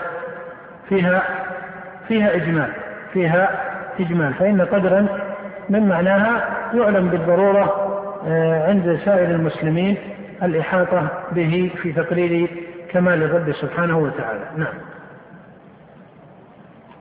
والقدر المشترك مطلق كلي لا يختص بأحدهما دون الآخر ولم يقع بينهما اشتراك لا فيما يختص بالملك المحدث ولا فيما يختص بالواجب القديم نعم لم يقع اشتراك. حتى يقال بإيش؟ بنفيه أو يقال إن من أثبته كان مجسما مشبها. فإن هذا القول إنما يكون فرعا عن الأمور الإضافية. فلما لم يقع اختصاص وإضافة امتنع أن يقال إن هذا مما يجب نفيه بمعنى أن من أثبته كان مجسما. فإن التشبيه لمعين بمعين آخر لا يقع إلا في مقام الإضافة والتخصيص وليس في مقام الإطلاق لأنه في مقام الإطلاق ليس هناك تعيين لواحد بصفة يكون الآخر مماثلا له أو ما إلى ذلك. نعم. فإنما يختص به أحدهما يمتنع اشتراكهما فيه فإذا كان القدر المشترك الذي اشترك فيه صفة الكمال كالوجود والحياة والعلم والقدرة ولم يكن في ذلك ما يدل على شيء من خصائص المخلوقين كما لا يدل على شيء من خصائص الخالق لم يكن في إثبات هذا محذور أصلا لم يكن في إثبات هذا محذور أصلا وأما أن يكون المحذور في إثباته أن هذا قد يسميه من يسميه تشبيها فإن هذه حجة إيش؟ فإن هذه حجة داحضة لماذا؟ لأنه لا يمكن أن ترفع الحقائق الشرعية العقلية بإيش؟ باسم مشترك لا يمكن أن ترفع الحقائق الشرعية العقلية باسم مشترك بل المنازع أن ينازع فيقول إن هذا اللفظ هذا من باب التسلسل في المناظرات. هذا من باب التسلسل في المناظرات. وهذا الذي يقصده المصنف في هذا المقام. قال فإن المنازع له أن يقول لفظ التشبيه لم يرد ذكره لم يرد ذكر نفيه في الكتاب ولا في السنة. فإن قيل فإن المسلمين درجوا على أن الله منزه عن مشابهة خلقه. قيل ما درج عليه المسلمون هو قدر مما يقوم في عقولهم وفطرهم. دل عليه محكم العقل والفطرة ومحكم الشرائع فإذا تكلم به المسلمون على هذا الوجه صدقوا في كلامهم أو لم يصدقوا. إذا قال العامة والسواد من المسلمين كما هو القائم في سائر أصول الإسلام إن الله منزه عن خلقه. هل يكون من الحكمة أن يقال إذا قيل إن الله منزه عن مشابهة خلقه هل يقال إن ابن تيمية في مثل هذا يقول لا لابد من التفصيل؟ الجواب لا. هنا تجد أن أهل العلم درجوا بل وعامة المسلمين درجوا على أنه يقال الله سبحانه وتعالى منزه عن مشابهة خلقه فإذا ما حكيت هذه الجملة على قدر من الحقائق البينة المنضبطة عند عامة أهل الإسلام من أهل السنة أو غيرهم فإن هذا الإطلاق على مثل هذا المورد من السياق أو تقول هذا السياق على مثل هذا المورد من المعنى يكون ماذا؟ يكون مناسبا لكن إذا تكلم قوم من أهل التأويل بقدر من الاصطلاح والتشقيق فإنهم ينازلون ويناظرون بحسب ما يسلمون به من تعدد مادة الاصطلاح. فإذا فرق بين المقامين. نعم. فالإثبات هذا من لوازم الوجود وكل موجودين لا بد بينهما من مثل هذا. ومن نفى هذا لزمه تعطيل وجود كل موجود. ولهذا لما اطلع الأئمة على أن هذا حقيقة قول الجهمية سموهم معطلة. وكان جهم ينكر أن يسمى الله سموهم معطلة وإن كانوا يسمون قولهم إيش؟ كنتيجة لكلام المصنف السابق. ولماذا هو دخل هذه هذا الدخول الذي قد يكون عند البعض مستغربا لما يقول إنه لا يعتمد في النفي على مجرد نفي التشبيه. على مجرد نفي التشبيه ما معنى هذا الكلام؟ يعني على في في المناظرات مجرد الاعتماد على كلمة التشبيه في تضييق لتحصيل الحقائق ودفع الباطل أو دفع الشبه بل يعتمد في المناظرات وفي التقريرات على نفي التشبيه ونفي النقص وإيش؟ والعيب فإذا ذكر مقترنا معه مفسرا له كان اللفظ هنا منفكا عن الإشكال والاشتباه ولذلك يقول إن السلف سموا الجهمية معطلة مع أن الجهمية وأمثالها يسمون قولهم أو يجعلون قولهم إيش؟ نفيا يجعلون قولهم نفيا للتشبيه. يجعلون قولهم نفيا للتشبيه. نعم. وكان جهم ينكر قد يقول قائل وأيضا في المعتزلة فالجهمية وأمثالها يجعلون قولهم نفيا للنقص. فهل يلزم من ذلك أننا نستشكل الأمر في مسألة النقص كما حصل أو يفصل في مسألة النقص كما فصل المصنف في مسألة إيش؟ التشبيه. الجواب يقال لا لا يلزم ذلك. صحيح أن الجهمية يجعلون قولهم نفيا للتشبيه ونفيا للنقص لكنهم حين يقولون إن إثبات الصفات من باب النقص فإن منع ذلك يكون منعا إيش؟ فإن منع ذلك يكون منعا إيش؟ بدهيا من جهة الأسماء ومن جهة إيش؟ المعاني أن هذا ليس نقصا لا في الاسم ولا في إيش؟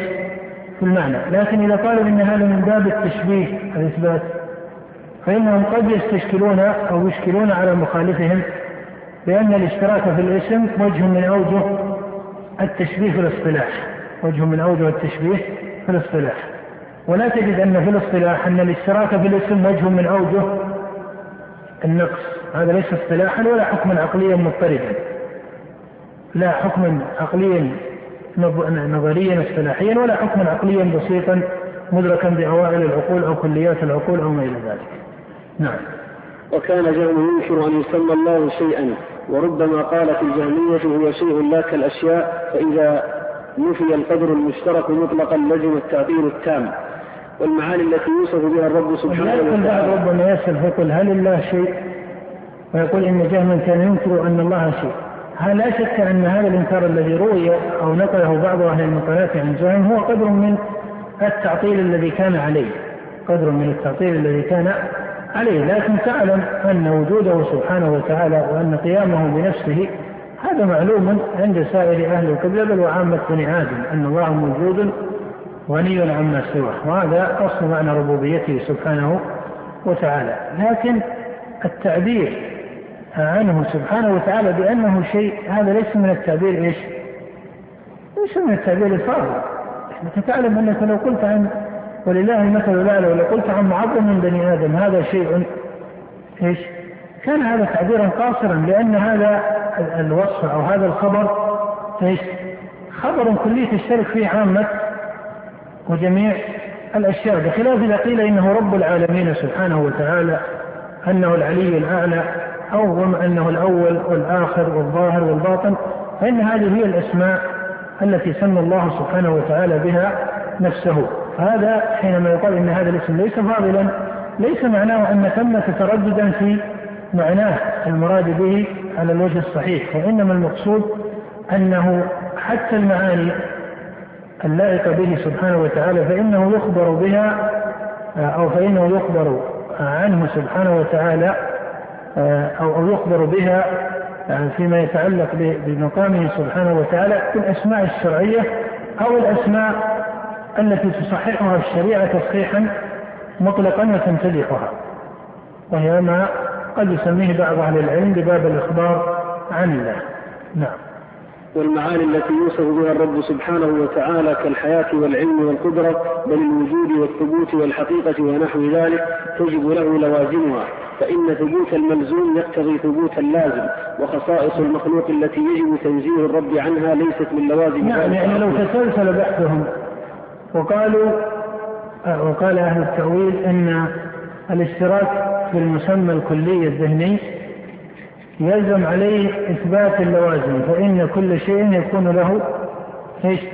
فإن كل شيء من الحقائق له لوازم ومعلوم أن ثبوت هذا يكون موجبا لثبوت هذا فيلزمكم أن تثبتوا اللوازم للمعنى الكلي قيل اللوازم للمعنى الكلي تكون إيش؟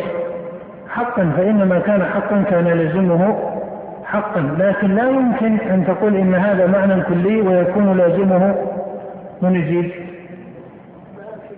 لا يمكن أن تقول إن هذا معنى كلي وتقول عن لازمه إنه من باب الخصائص والإضافات فإن هذا تناقض لأنه إذا كان الملزوم كليا لزم أن يكون اللازم إيش؟ كليا إذا كان الملزوم ليس مختصا إضافيا لزم أن يكون اللازم كذلك فإنه تبع له وعليه لا يكون إشكال فمن قال إن من لازم المسمى الكلي ما هو من النقص المختص بالمخلوقين وما إلى ذلك؟ قيل هذا ليس بلازم للمعنى الكلي هذا لازم للاسم المختص أو عفوا للمسمى الإضافي والمسمى الإضافي ليس مثبتا عند أهل السنة والجماعة. نعم. بل تلك من لوازم ما يختص بالمخلوق من وجود وحياة وعلم ونحو ذلك. نعم هذا مما يشرب يشرب به بعض النظار من أهل التأويل أن يقولون أن يقول قائلهم إن إن المسمى الكلي يلزم له لوازم كقاعدة عقلية فيقال صحيح فيقول فإثباته يستلزم إثبات إيش؟ لوازمه ثم إذا قيل له ما هي لوازمه فسر اللوازم بما هو من مقام إيش؟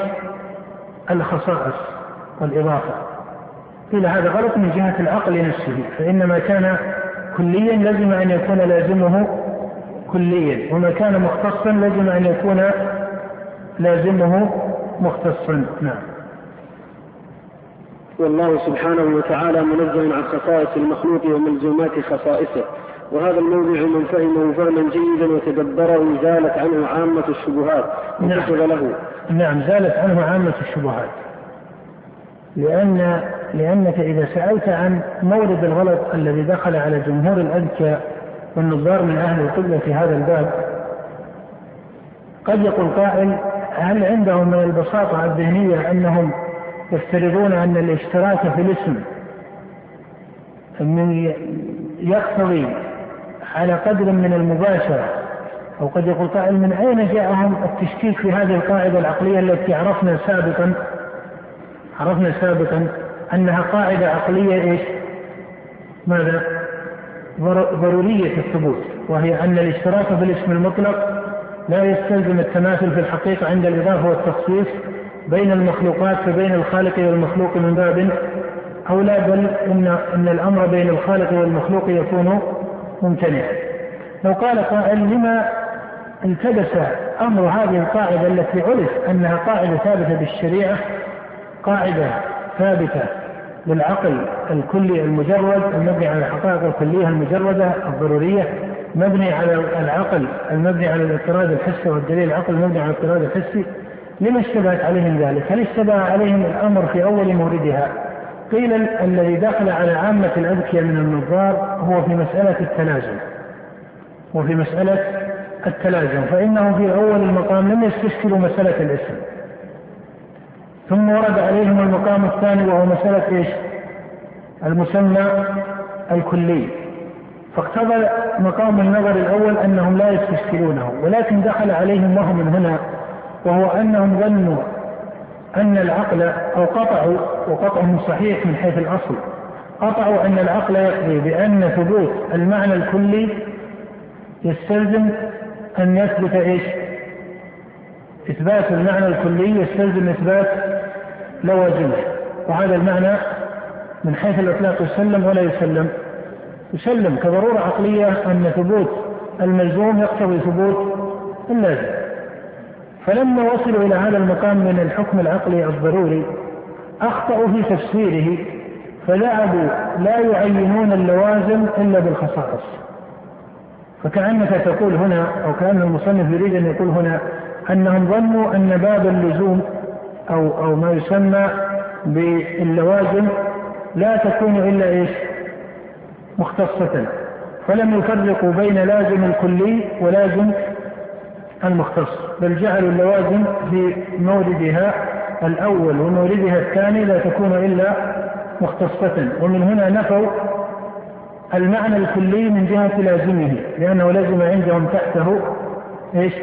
لازم مختص ينزه الله عنه. وهم إن صدقوا في أن هذا اللازم الذي نفوه ينزه الله عنه في الجملة إن صدقوا في قاعدة الحكم. لكن يقال إن الغلط دخل عليهم أو إن الذي يمنع يعني إذا قيل إن هذا اللازم المختص ينفع عن الله. قيل لكن نفيه لا يوجب نفي اللازم الملزوم الكلي. لأن هذا اللازم المختص إنما هو تبع للملزوم إيش؟ المختص وليس للملزوم. الكلي. فإذا هذا المورد الذي يشير المصنف إليه بقوله هذا الموضع من فهمه فهما جيدا هو مسألة اللزوم. هذا هو محط الإشكال. هذا هو محط الإشكال. أنهم رتبوا على المعنى الكلي لازما كضرورة عقلية. أليس كذلك؟ أو أن الملزوم يقتضي لازما بحكم العقل. فهذا صحيح كقاعدة عقلية.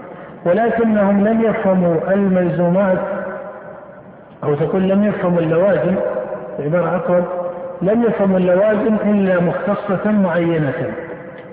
فلما جعلوا اللوازم مختصة إضافية معينة على المعنى الكلي لزم من ذلك عندهم النفي للمعنى الكلي.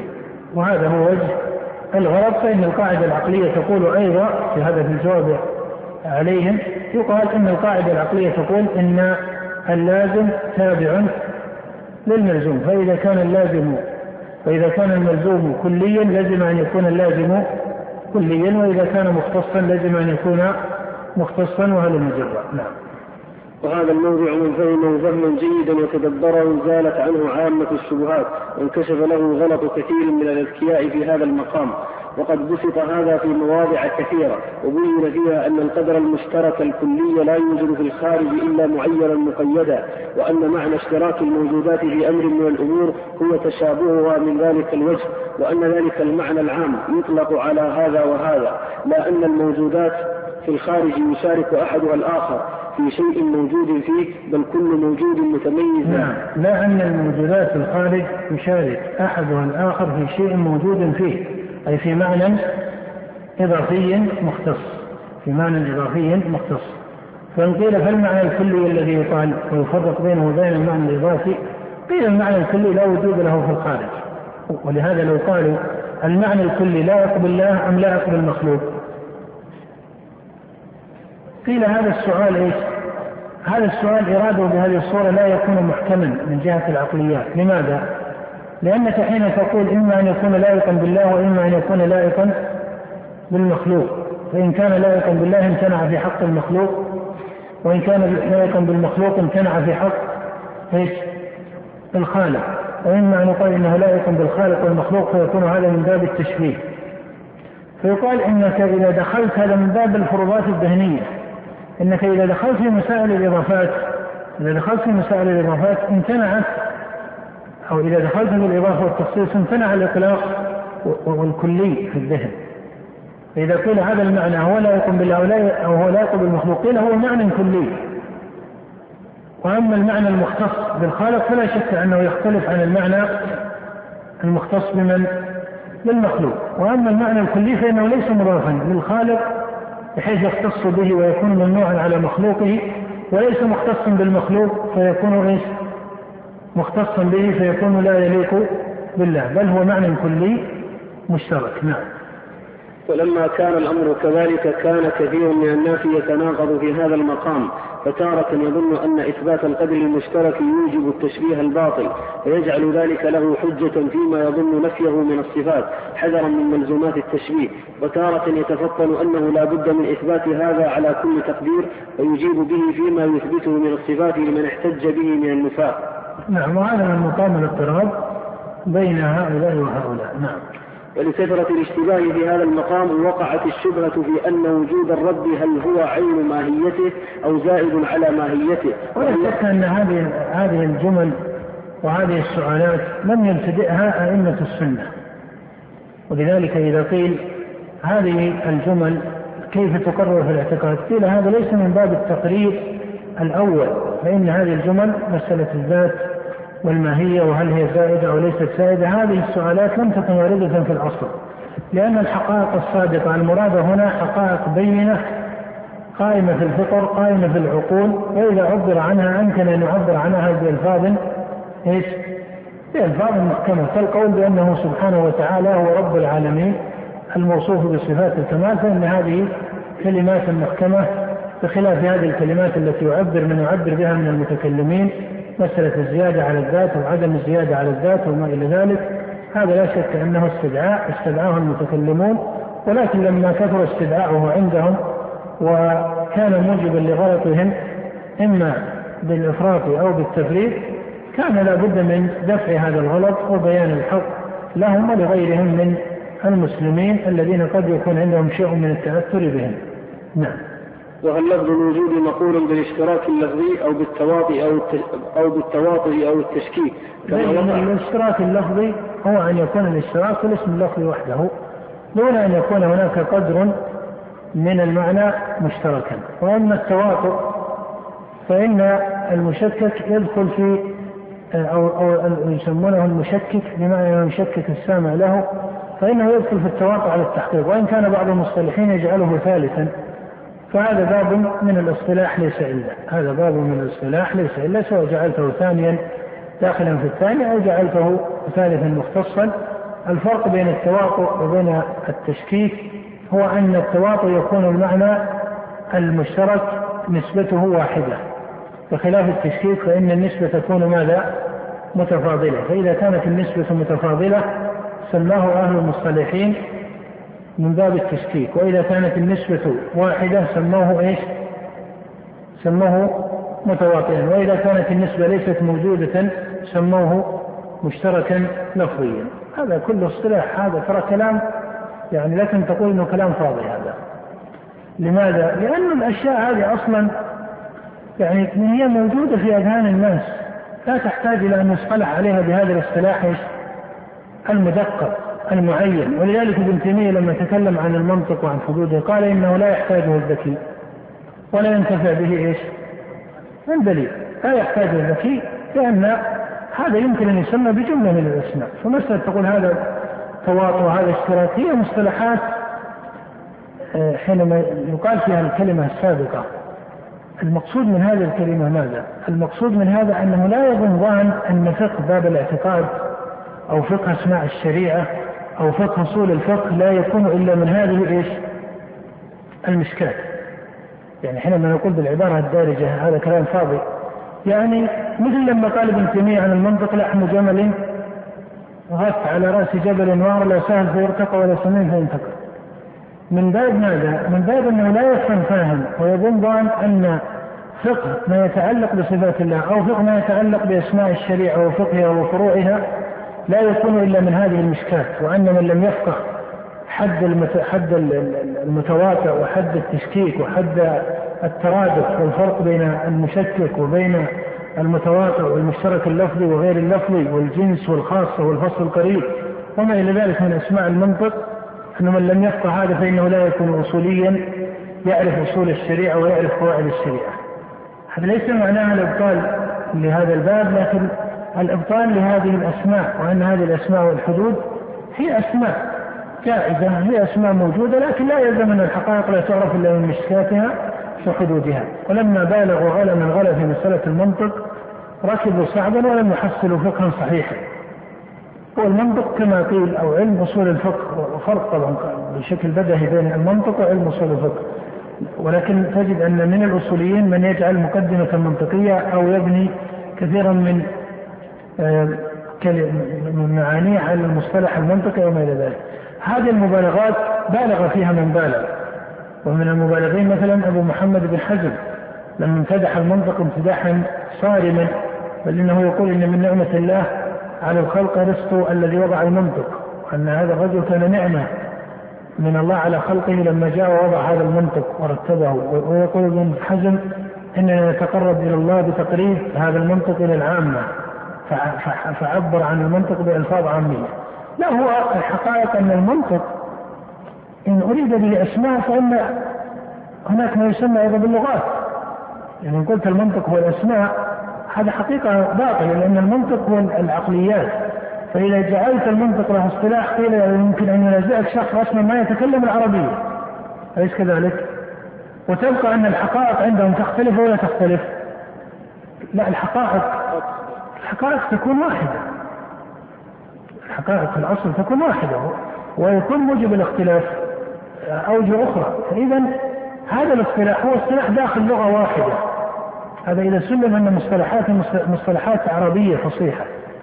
يعني لو كانت مصطلحات عربية فصيحة نقول إنه اصطلاح داخل إيش؟ لغة. فالمنطق حقيقته إذا ما فسر المنطق بالاصطلاح قيل لكل أحد أن يصطلح بإيش؟ بمصطلح. واذا ما فسر المنطق بالحقائق فإن الحقائق هذه موجودة عند بني آدم. الوجه الذي قد يكون حسنا في المنطق حتى يكون الكلام معتدلا مقتصدا هو أن بعض الطرق المنطقية تكون منظمة للجدول العقلي الذهني. هذا من باب التنظيم نعم لكن أنه من باب التعيين لا يعني إذا ما فسرت المنطق بأنه نوع من التنظيم فيما كان صحيحا هذا كلام صحيح أما إذا فسر بأنه نوع من التعيين فالحق أنه ليس تعيينا لأن الحقائق قائمه في نفوس الناس بأي اسم عبروا بها وأما أنه نوع من التنظيم فهذا صحيح ولذلك تجد أن ابن تيمية قال إنه لا يحتاج الذكي لماذا؟ قال لأن الذكي يستطيع أن ينظم بأكثر من طريقة ولا ينتفع به البليد لأن البليد إيش؟ ذهنه يعرف التعيين لكن ما يعرف التنظيم كيف هذا؟ الآن تجد أنك إذا تكلمت كلاما عقلي ويسمعك بعض العامة وبعض المبتدئين أو جاء رجل يتكلم بنظام عقلي معين منطقي أو ما إلى ذلك تجد أن السامع في الأخير إيش؟ يصدق هذا إيش؟ الكلام ويعتبر فعلا أنه من الأشياء البينة لكن هل يستطيع أن ينظم هذا التعيين على هذا التقرير الذي قرره هذا المعين؟ الجواب لا يلزم ذلك ولذلك ابن تيميه يقول إن الأصل في في في في شأن بني آدم أنه تكون في نفوسهم من المعارف والعلوم ما لا يستطيعون أن يعبروا عنه من جنس هذا التعبير وهو التعبير ماذا؟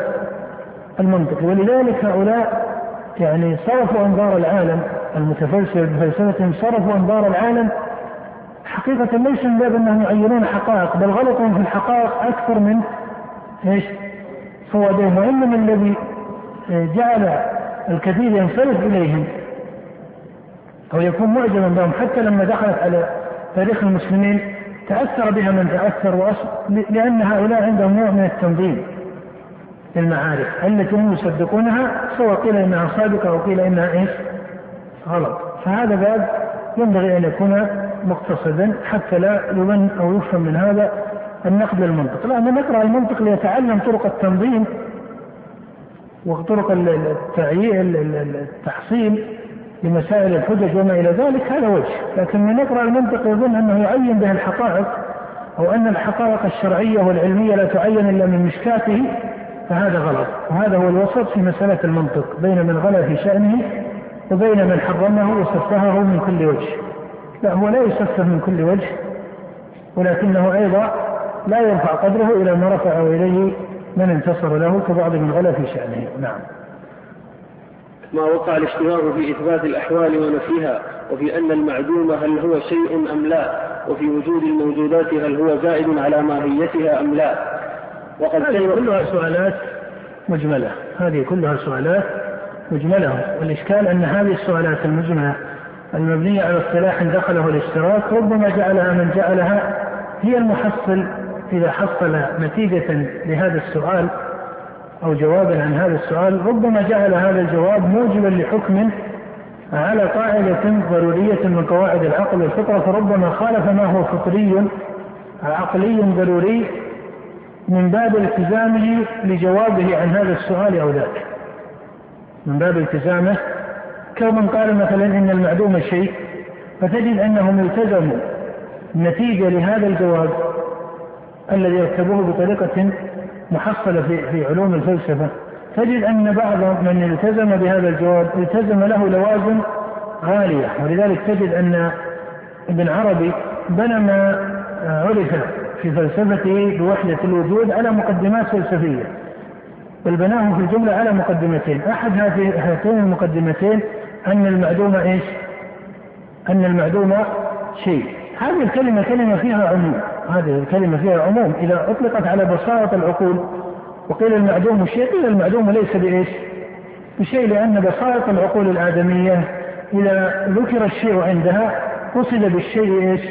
ما كان ما كان موجودا. وأما قول من يقول لا إن الشيء قد يكون يفسر بالممكن قيل هذا التفسير صحيح.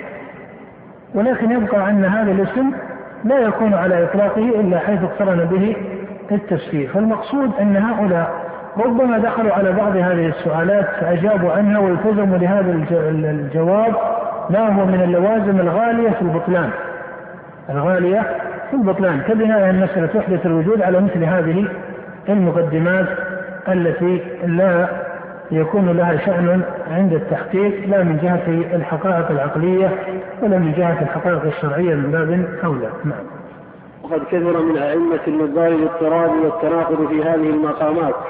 في هذه المقامات فتارة يقول أحدهم القولين المتناقضين ويحكي عن الناس مقالات ما قالوها. يقول القولين المتناقضين وهذا لا عجب منه لأن هذه الجمل وهذه السؤالات آه، كما قيل إنه يدخل عليه اشتراك كثير ولا سيما أنك ترى أنها جمل وكلمات مركبة مركبة أي أنها ليست من بساط الجمل الدارجة في لسان العرب بل إما أن تكون ليست من لسانهم وإما أن تكون إيش قد دخلها تركيب لا يستطاع به أن أن تفهم فهما عربيا على بساطة لغة العرب. فإذا كانت كذلك فإنه يغلب عليها الاشتراك في معناها كما حصل الاشتراك في لفظها. فتجد أن بعض النظار يتناقض فربما صحح المعنى ونفى الآخر وفي مقام آخر يكون على عكس ذلك وهذا لا أعجب منه من وجه أنه إنما كان نفى وأثبت لأن هذا ولأن هذه الكلمة في أصلها كلمة مشتركة. وتارة يبقى بشكل التحقيق وقد بسطنا من الكلام في هذه المقامات وما وقع من الاشتباه والغلط والحيرة فيها لأئمة الكلام والفلسفة. ما لا تتسع له هذه الجمل المختصرة. وبينا أن الصواب هو أن وجود كل أن وجود كل شيء في الخارج هو ماهيته. قال وبينا أن الصواب. لك أن تقول إن هذا قاله في مسألة الوجود وفي المسائل الأخرى قال المسائل الأخرى قاعدة المصنف فيها أن الصواب هو الاستصال وهذا كقاعدة عقلية مضطردة أو عامة بعبارة أفصح أن ما كان مشتركا فإن من حسن الجواب فيه إيش؟ فإن من أفضل طرق الجواب هو الاستفصال هذا أفضل أحكم من جهة وأبسط من جهة.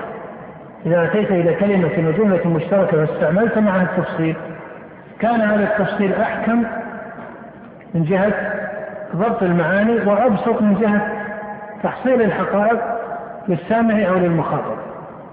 أبسط من جهة تحصيل الحقائق ولذلك كل كلمة مجملة إذا ما فصلت وقيل تحتمل أكثر من معنى الأول الثاني الثالث.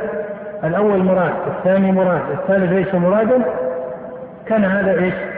أحكم من جهة المعاني وأبسط من جهة فهم المخاطبين. وهذه القاعدة التي يدرج عليها المصنف في مناظراته أن كل ما عبر به من الجمل المجملة فإنه يصير في معناه إلى مقام الاستفصال. وهذا هو الذي يحرج المخالف أكثر. يعني يحرجه الإحراج العلمي بمعنى أنه يقطع إشكاله أنه يستفصل معه في المعاني. نعم. وبينا أن الصواب هو أن وجود كل شيء في الخارج هو ماهيته الموجودة في الخارج. بخلاف الماهية التي في الذهن فإنها مغايرة للموجود في الخارج وأن لفظ الوجود نعم الماهية يعني مغاير طبعا للماهية المختصة. ولذلك تجد أن المصنف يقول إن ما نفي عن الله هو ما كان مختصا بخلاف ما كان مطلقا فإن هذا قدر مطلق لا يضاف إلى الخالق ولا إلى المخلوق بل هو كلي في الذهن والذهن لا يعينه بمناسب مختص. نعم.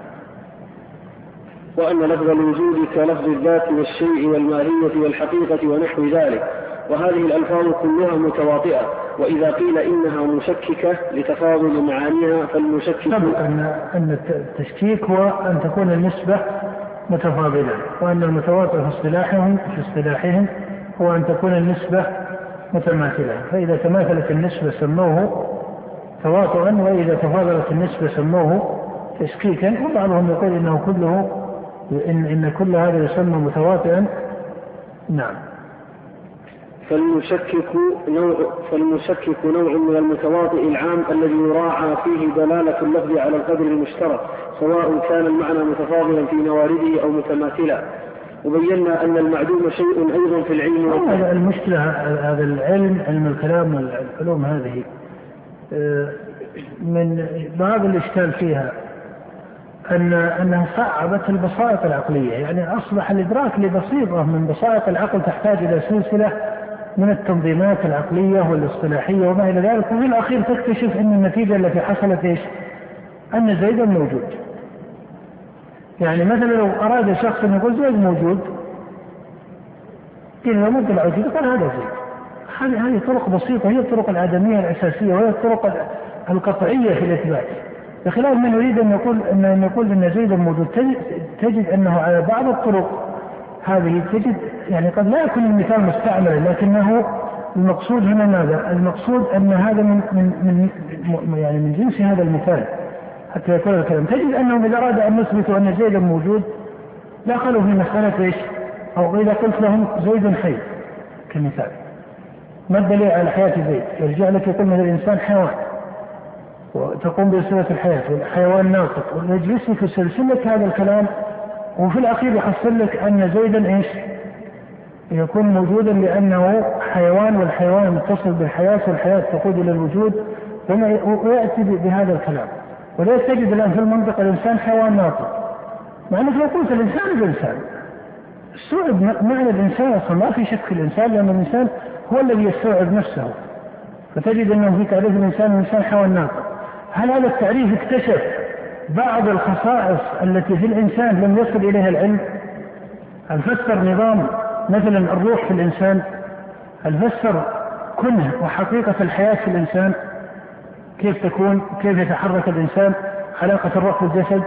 هل هذه الكلمة الإنسان حيوان ناطق تفيد هذه المعاني الدقيقة المعتاصة على على إدراك الإنسان نفسه؟ الجواب لا هذه ما أفادت. الإنسان حيوان ناطق إلا أنه يعني شيء يتكلم. فهم أحيانا يعقدون القضية وهي القضية من الأساس واضحة. وتجد أنهم ينظمون فربما الإنسان أعجب بهذا. أنا أقول هاي الكتب هذه على كل حال كتب المنطق وكتب علم الكلام ربما لا فائدة فيها في الجملة إلا كما سبق. أنها ربما نظمت معلومة وسيما في علوم الآلة كالمنطق أو أنها تقوي ذهن بعض الناس. تقوي ذهن بعض الناس على الفك والربط والجدل والمناظرة وما إلى ذلك وإن كان هذا يكون داعيا إلى إلى إلى قراءتها لكن من اشتغل بها فإنه ربما استفاد هذا الوجه. يعني تجد مناظرة الماتريدية مع الماتريدي مثلا للمعتزلة تجد أن فيها مثل هذا الفوائد من هذا الوجه لأن الأشياء في الغالب لا تعدم ما يكون مناسبا أو فائدة لقارئها. نعم. وبينا أن المعدوم شيء أيضا في العلم والذهن لا في الخارج فلا فرق بين الثبوت والوجود لكن الفرق ثابت بين الوجود العلمي والعلمي مما يقوله مما يقوله ابن عربي مسألة الثبوت والوجود هذه من المقدمات. يعني ابن عربي بنى فلسفته في وحدة الوجود على مسألة المعدوم هو شيء أو ليس بشيء على مسألة التفريق هل يفرق بين الثبوت والوجود أو لا يفرق على هاتين المقدمتين حصل قوله بوحدة الوجود. هل المعدوم شيء أو ليس بشيء؟ هل الثبوت هو الوجود أم أن الثبوت ليس هو الوجود؟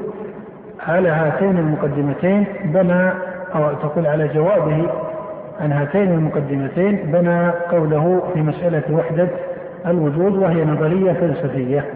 ليس المقصود هنا أن يرد ويجاب عنها إنما المقصود أن يقال أنها لم تنشأ. من سلوك فاضل عند ابن عربي فإنه وإن كان متصوفا آه، وله سلوك معروف على طريقته إلا أن هذه لم تنشأ عنده لأن البعض لما تقول له إن ابن عربي صوفي يفهم أن نظريته هذه نشأت عن حال من آه، التعبد الخاص. لا هي هي لم تنشأ عن مثل هذا. وإن كان الرجل له اشتغال بمقام من التنسك كما قلت على طريقته. التي لا تكون طريقة مناسبة للطريقة الشرعية. لكن هو الرجل صوفي وأيضا متفلسف. وليس بالضرورة أن كل الصوفية متفلسفة لا الصوفية جمهورهم ليس متفلسفا.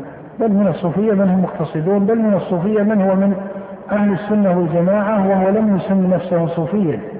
وإنما سماه بعض الناس صوفيا. كالفضيل بن عياض مثلا وسهل بن عبد الله التستري فمن ضبط أن هؤلاء كانوا يسمون أنفسهم صوفية لكن سماهم الناس صوفية. وربما بعضهم يسمي نفسه صوفيا وينتسب إلى طريقة التصوف لكن تكون حاله في الجملة تكون حاله في الجملة مقاربة للسنة والجماعة. تكون حاله في الجملة مقاربة للسنة والجماعة وإن كان عليه بدع أو أغلاط معينة لكنه في الجملة يضاف إلى السنة والجماعة وإن كان يوصف بالبدعة والتصوف من وجه آخر. ولذلك ابن تيمية يقول أن الصوفية صوفية المتكلمين أو صوفية المتفلسفة أو صوفية أصحاب السنة والحديث. تجد من تقاسيم ابن تيمية للصوفية يقول صوفية المتفلسفة وصوفية المتكلمين وصوفية أصحاب السنة والحديث. هذا من باب التفصيل لأن الإطلاق على الصوفية بحكم لا يكون عدلا في الجملة. نعم. لكن الفرق ثابت بين الوجود العلمي والعيني مع أن ما في العلم ليس هو الحقيقة الموجودة ولكن هو العلم. يعني ثمة فرق بين الوجود العلمي والوجود العيني ثمة فرق بين الوجود العيني والوجود المطلق. بين الوجود المطلق في الخارج في الذهن وبين الوجود المعين في الخارج. هذه كلها أشياء من بديهيات الإدراك. هذه كلها أشياء من بديهيات الإدراك. ولذلك تجد أن من خالفها من متقدم الفلاسفة كأفلاطون الذي تكلم عن مسألة الكليات المجردة القائمة في الخارج من خالفها هو الذي تكون مخالفته ممتنعة من جهة العقل والتحصيل لما قال بأن ثمة كليات موجودة في الخارج وهذا لا ممتنع فإنه لا يوجد في الخارج إلا ما هو إيش؟ إلا ما هو معين فلا يوجد في الخارج إنسان كلي إنما يوجد في الخارج الإنسان على معنى زيد وعمر وما إلى ذلك من أعداد بني آدم. نعم. ولكن هو العلم التابع للعالم القائم به وكذلك الأحوال التي تتماثل فيها الموجودات وتختلف. لها وجود في الأذهان وليس في الأعيان إلا الأعيان الموجودة وصفاتها القائمة بها المعينة فتتشابه بذلك وتختلف به.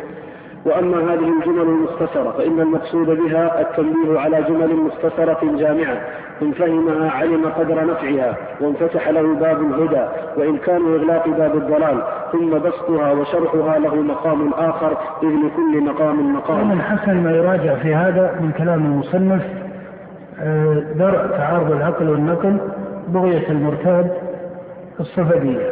هذه الكتب الثلاثة أيضا من هذه السنة النبوية فيه فيه فيه يعني فيه صفحات وأبحاث تكون في بعض الموارد مناسبة لهذا المقام.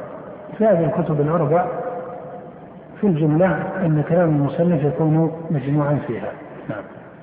والمقصود هنا أن الاعتماد على مثل هذه الحجة فيما ينفى عن الرد وينزه عنه كما يفعله كثير من المصنفين خطأ لمن تدبر ذلك. وهذا من الاحتجاج. وليس معنى قول المصنف إنها خطأ أنه يريد أن يقول إيش؟ إن الله موصوف يعني لما يقول إن الاعتماد في النفي على نفي التشبيه فرق بين أن تقول الاعتماد في النفي على مجرد نفي التشبيه وبين أن تقول إن التشبيه إيش؟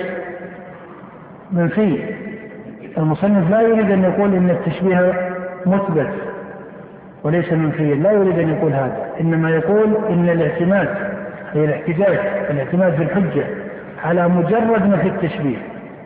ليس محتمل ومعنى قوله على مجرد نفي التشبيه يعني على هذا الاسم بإطلاقه. أما إذا ذكر مفسرا أو مقترنا وبين أن المقترن به مفسر له وما إلى ذلك فإن هذا يكون وجها آخر ليس على ما ذكر المصنف. إنما الذي يمنعه أو يقول إنه ليس محتمل من جهة الحجج الاعتماد على مجرد نفي التشبيه في مقام الاحتجاج. نعم.